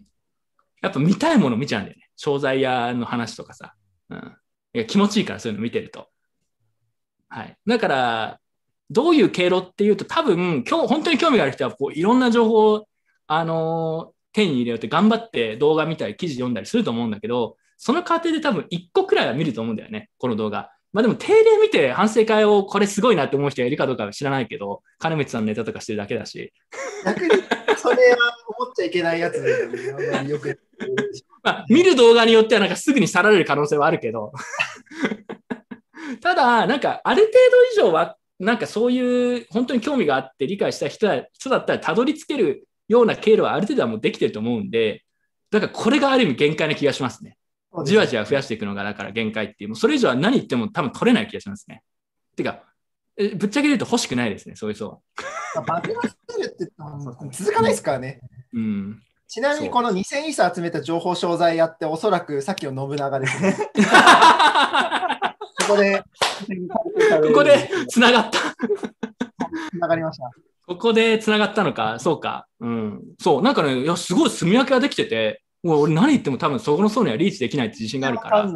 うん、そうそう。まあわかんない人のことを考えてもしょうがないですからね。しょうがないですね。まあ、なのでね、どちらかというと、今のユーザー層を大切にしつつ、ただ動画作ってるだけじゃ、まあ、別にそれはそれで面白いからいいんだけど、なんかちょっと違うことやりたいなって前から思ってて、なんか今年、なんかやりたいなと思ってますね。うん。なんか、反省会聞いてる人たちは比較的レベルが高い人とか、なんかいろいろ実験したりしてくれる人が多いんで、まあなんかちょっと通常とは違うやり方をやらないと、いや、まあ別にやらなくてもいいんですけど、なんか実験したいなって感じがしますね。はい。でも取引所に初めて作った日に反省会見つけて何の動画見たんだろうな、ちょっと気になりますね。あのぜひ、ぜひ教えてください。はい。どういう経路で入ってくるのかってのはちょっと知りたいですね。はい。ちなみに何が一番好きなんだろうね。やっぱ財布面接動画ですか？いろいろあります。ぜひ私のあの面接動画もぜひご覧になっていただいて。面接動画あれね、俺超好きだから。はいあ、でもなんかコメント今結構してくれてますね。おすすめアカウントに東さんがあってフォローしてから反省会を見てる。うーん同じく取引所に初アカウント作った日に反省会見つけて、そんな人いるんだね。へえ。すごいですね。これでもすごいですね。才能ありますね。初日で G ベック行ったらすごいなって。G ベック、安土さんのやつ半端ないからね。俺でもわかんない。俺もわかんないもん。だって安土さんの話もう。あれに初日でたたどり着く人いたら、そいつ神だわ。もう。G ベックはやっぱ最初、たどり着く先にあるやつだよね。あれは。はい。あれガチですよ。はい。次行こう。BSG 上のイールドファーミングバブルはいつまで続くと思いますか？イーサリアムのガス代が改善される可能性がある7月まで続きそうな気がします。また、詳しくないのですが、エイダやドット上にもイールドファーミングができる DeFi が今後出てくるのでしょうか？予想をお聞かせください。パンケーキ職人さんです。はい。えー、まず、コメントしたい人いれば言ってください。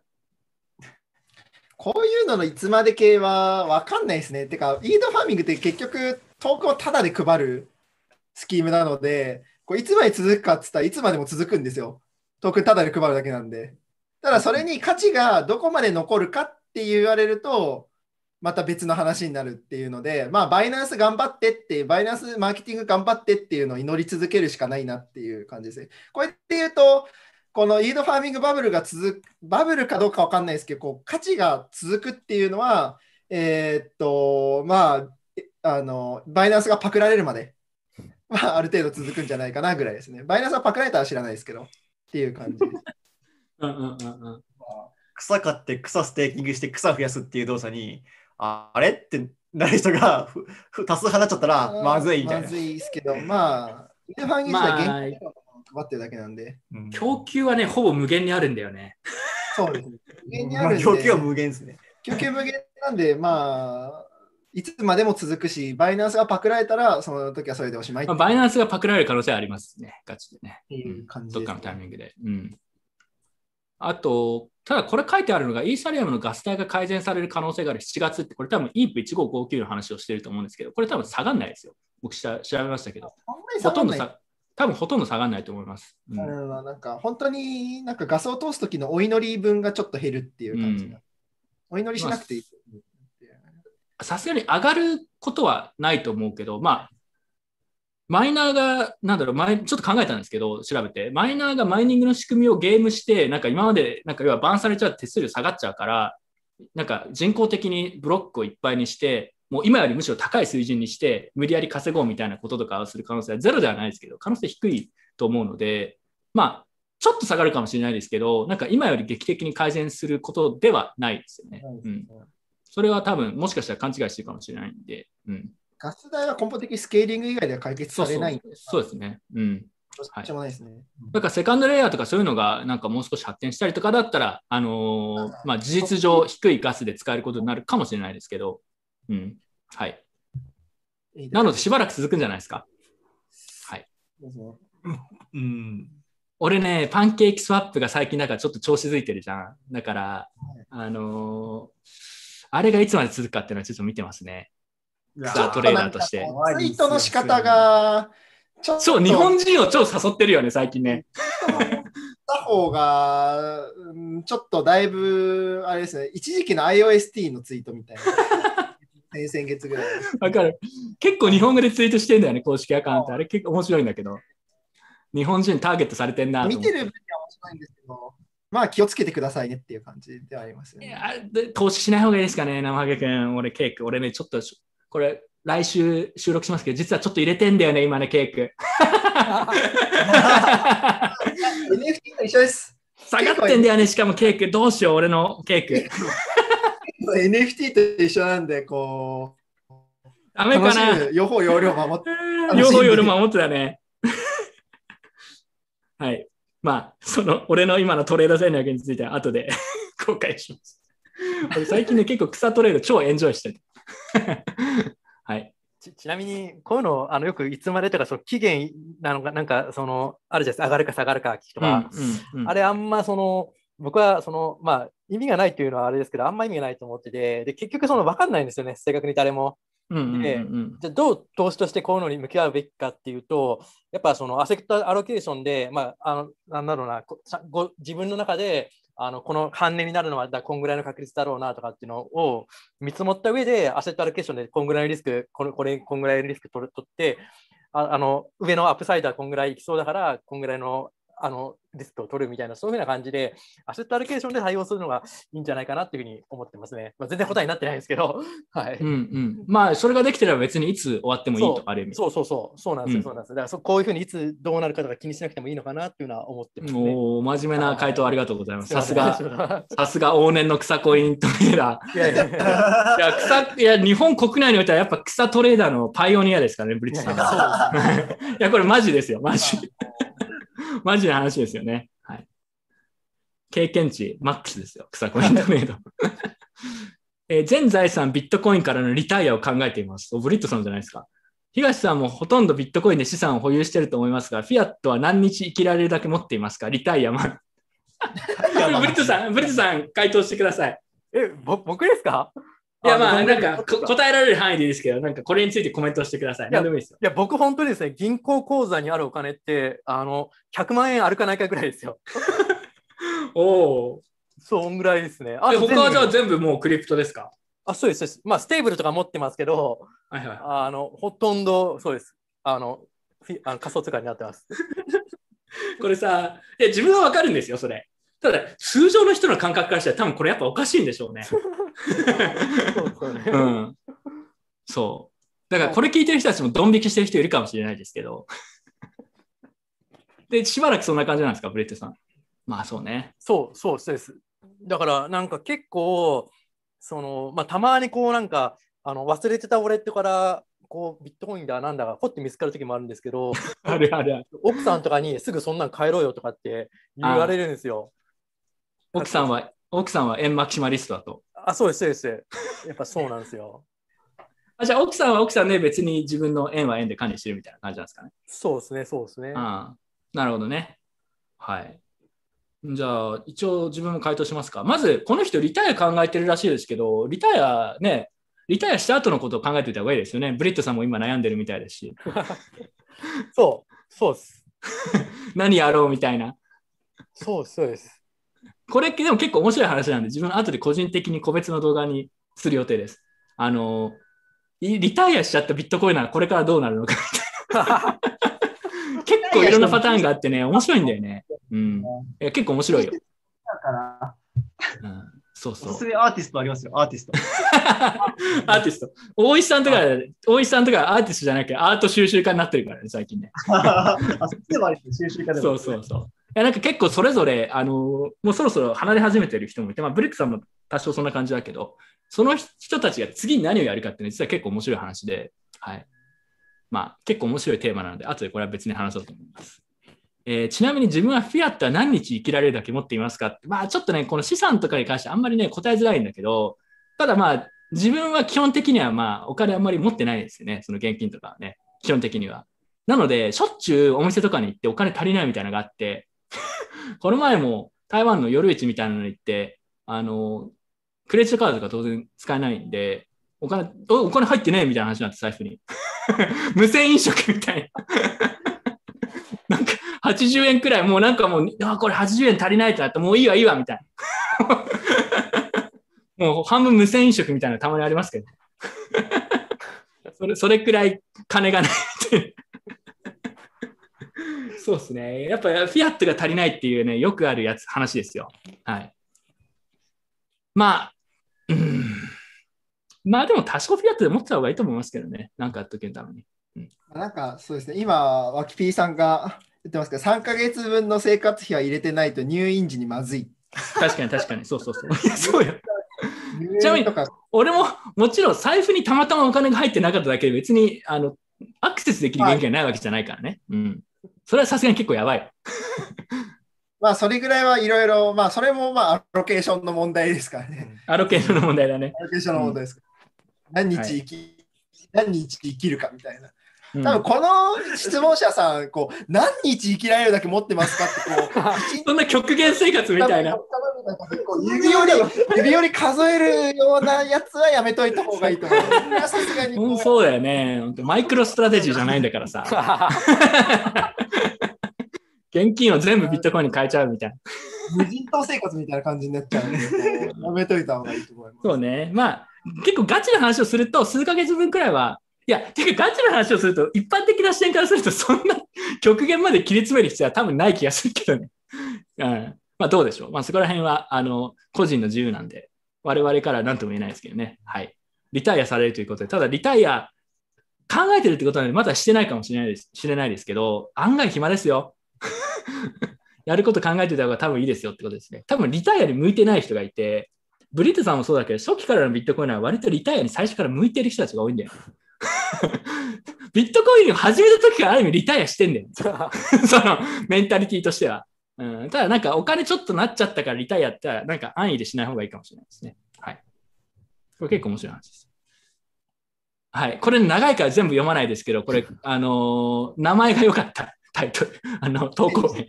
火星西さんから。火星西。火星西っていいよね。火星西ってよくない？これ、いつもの人ですよね、これ多分。いや、じゃあ、これさん、これ下ネタじゃないですよ、多分これ。下ネタじゃないですよ、ブリじゃないですか。すいません、ちょっとこ心が汚れてました。火星西さんからですね。はい。あのーこれなんだっけ？あ、トラストレス、ウォレットの信頼性がわからないって話ね。まあ、結論から言うと、まあ、全部やっぱトラストレスにやるのは難しいですよね。何かしらでやっぱハードウェアだったり何かでやっぱトラストしなくちゃいけないんで、うん、まあ、全部は難しいですね。でも、たまにいますけどね。もう、あの、ハードウェアウォレットもオープンソースになってるやつあるんで、ハードウェア側から。全部自分で作るみたいな。それはさすがにちょっときついと思うんで、うん。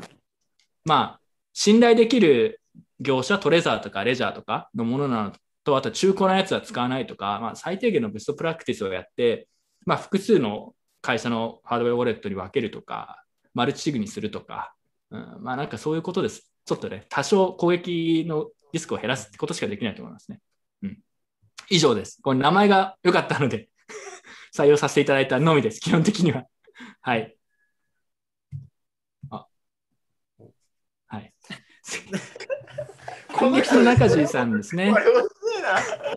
これも、これも基本的にはもう投稿名採用なんですけど、あのね、今回入れてないんですけど、他にも下ネタ投稿名みたいなのがね、4つくらい来たんですよ。ちょっとやりすぎだろうと思って、間引いていきます。次回から厳しくこういう投稿名のやつにはね、対応していこうと思います。はい。先月の中地さんですね。はい、えっと、メルカリの参入でライト層が増えそう。あ、で、メルコイン。メルコイン、そうそう、あったね。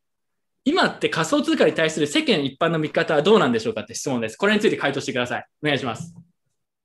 世間か。いや、そうなんだよね。これね、これをね、俺たちに聞くのが間違ってんだよ。わかんないんだよ。もしかしたら僕が一番世間と関わりがあるかもしれないので、たまにマジで会話じゃない人間と会話するんですそうだよね。そう、どうですか？どんな感じですか？その度に、ビットコインって聞いたことあるって聞くんですけど、あー私の周りでは聞かないって人が、まあ、5割ぐらい。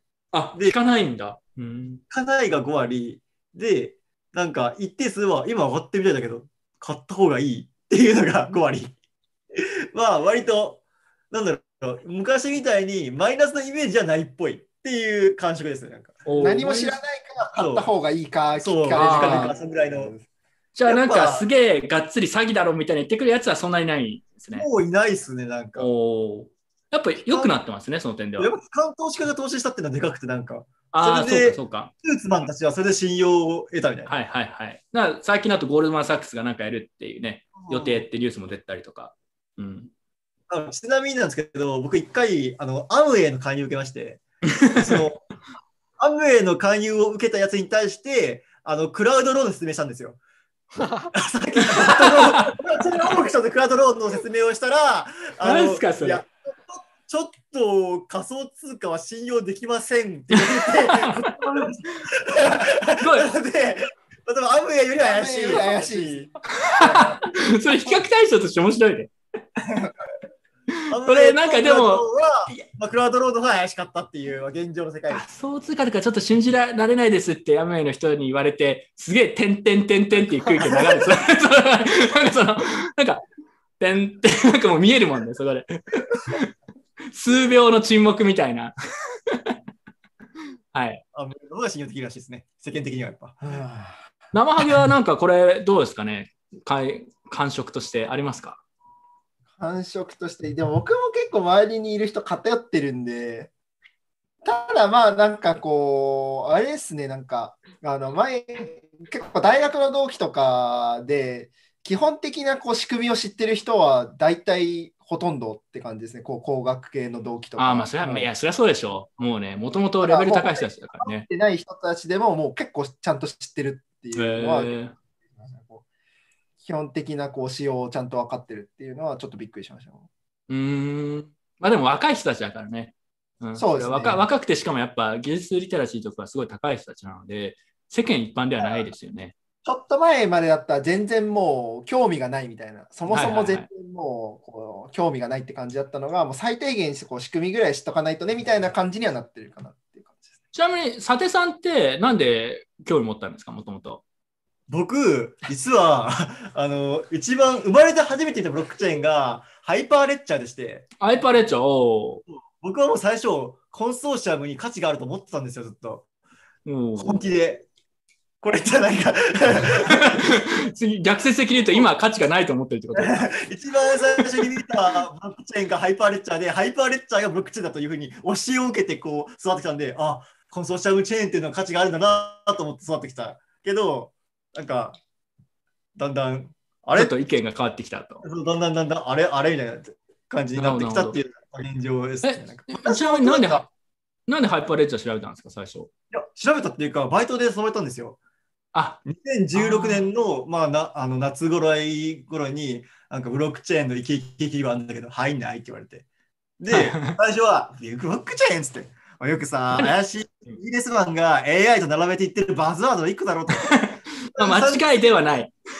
そんなうさんくせえを信じられるかやと思って、あちょっとブロックチェーンをいろいろ調べてみたら、まあ、おもろいやんけってなって、こう、最初はなんか、あの、ブロックチェーンってコンピューターサイエンスのなんか、なんだろう、相対性的な感じの、なんか、部分があるじゃないですか、実装ロジック的に。まあそこにちょっとまあ、当時僕はちゃんとピュアな実装民だったんで、はいはいはいはい。ピュアな実装デベロッパーだったので、そこに惹かれて、まあ、入ったって感じですね。まあ、今ちょっと心が汚れて、2017を体験して、心が汚れて、こうなったっていう。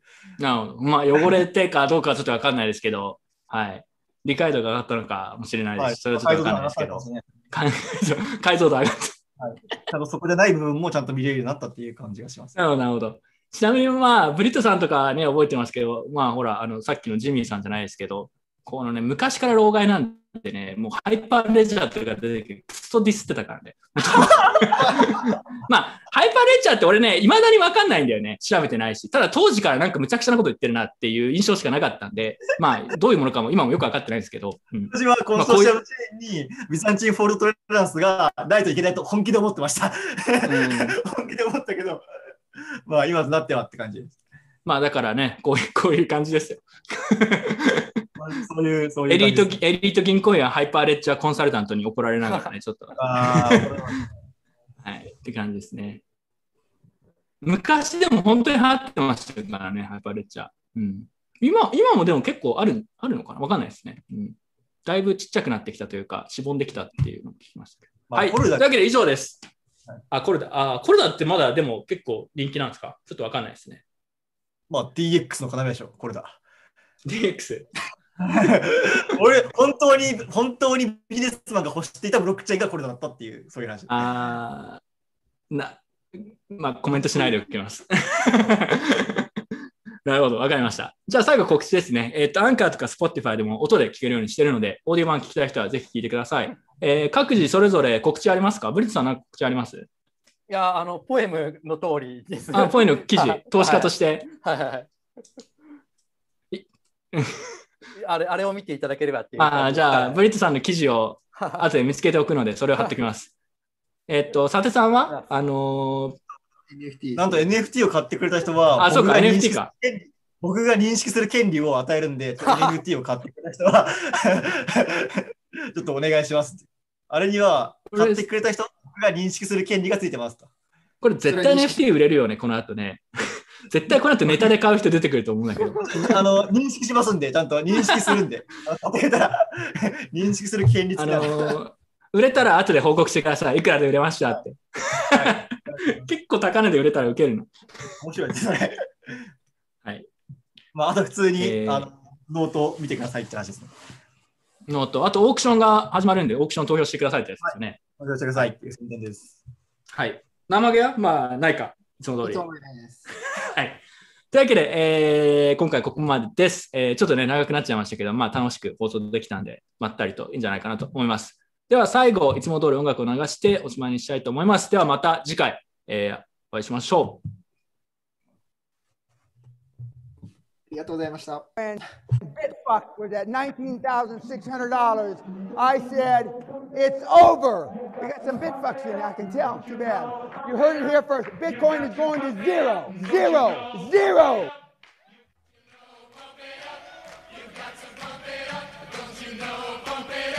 You've got to pump it up, don't you know? Pump it up. You've got to pump it up, don't you know? Pump it up. Bitcoin is worthless artificial gold. Now, that is not something I think the world needs.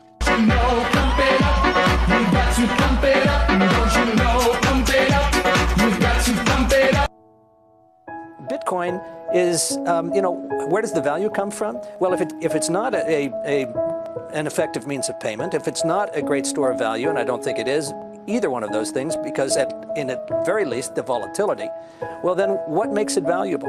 Uh, people say scarcity. You know, there's no more than 21 million Bitcoin that will ever be uh, minted. Fine. You know, I can, I, my autograph is scarce. I can promise that I will never autograph a piece of paper more than 21 million times, but it doesn't make it valuable. You've got to pump it up, don't you know? Pump it up. You've got to pump it up, don't you know? Pump it up. somebody gave me some for my birthday, uh, and then a few years later, I thought, hey, I'm going to sell that. It's it's kind of a pure greater fool theory type uh, investment. Um, so, you know, I, I, I agree. I would I would short it if there was an easy way to do it. You've got to pump it up, don't you know? Pump it up. You've got to pump it up, don't you know? Pump it up. I, I could care less what Bitcoin trades for, how it trades, why it trades, who trades it. If you're stupid enough to buy it, you'll pay the price for it one day. I've also told people that it can trade at $100,000 before it trades to zero. You know, tulip bulbs tra- traded for $75,000 once, something like that. The only value of a Bitcoin is what the other guy will pay for it. And I think, honestly, I think there's a good chance that Bitcoin, a lot of the buyers out there are up there jazzing up every day so that maybe you'll buy it too. And, and the other thing I've always made of Bitcoin, governments, and this is not a technological statement, governments are going to crush it one day. Governments like to know where the money is, who has it, and what you're doing with it. And you, in case you haven't noticed, okay? And governments like to control their currency. what its actual value is remains to be seen, but it has nothing in common with gold.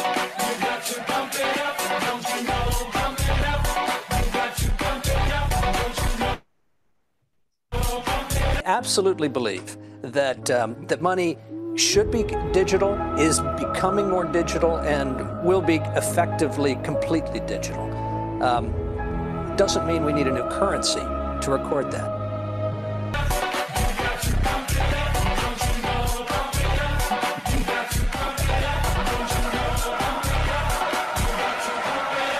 Liftoff. We have a liftoff.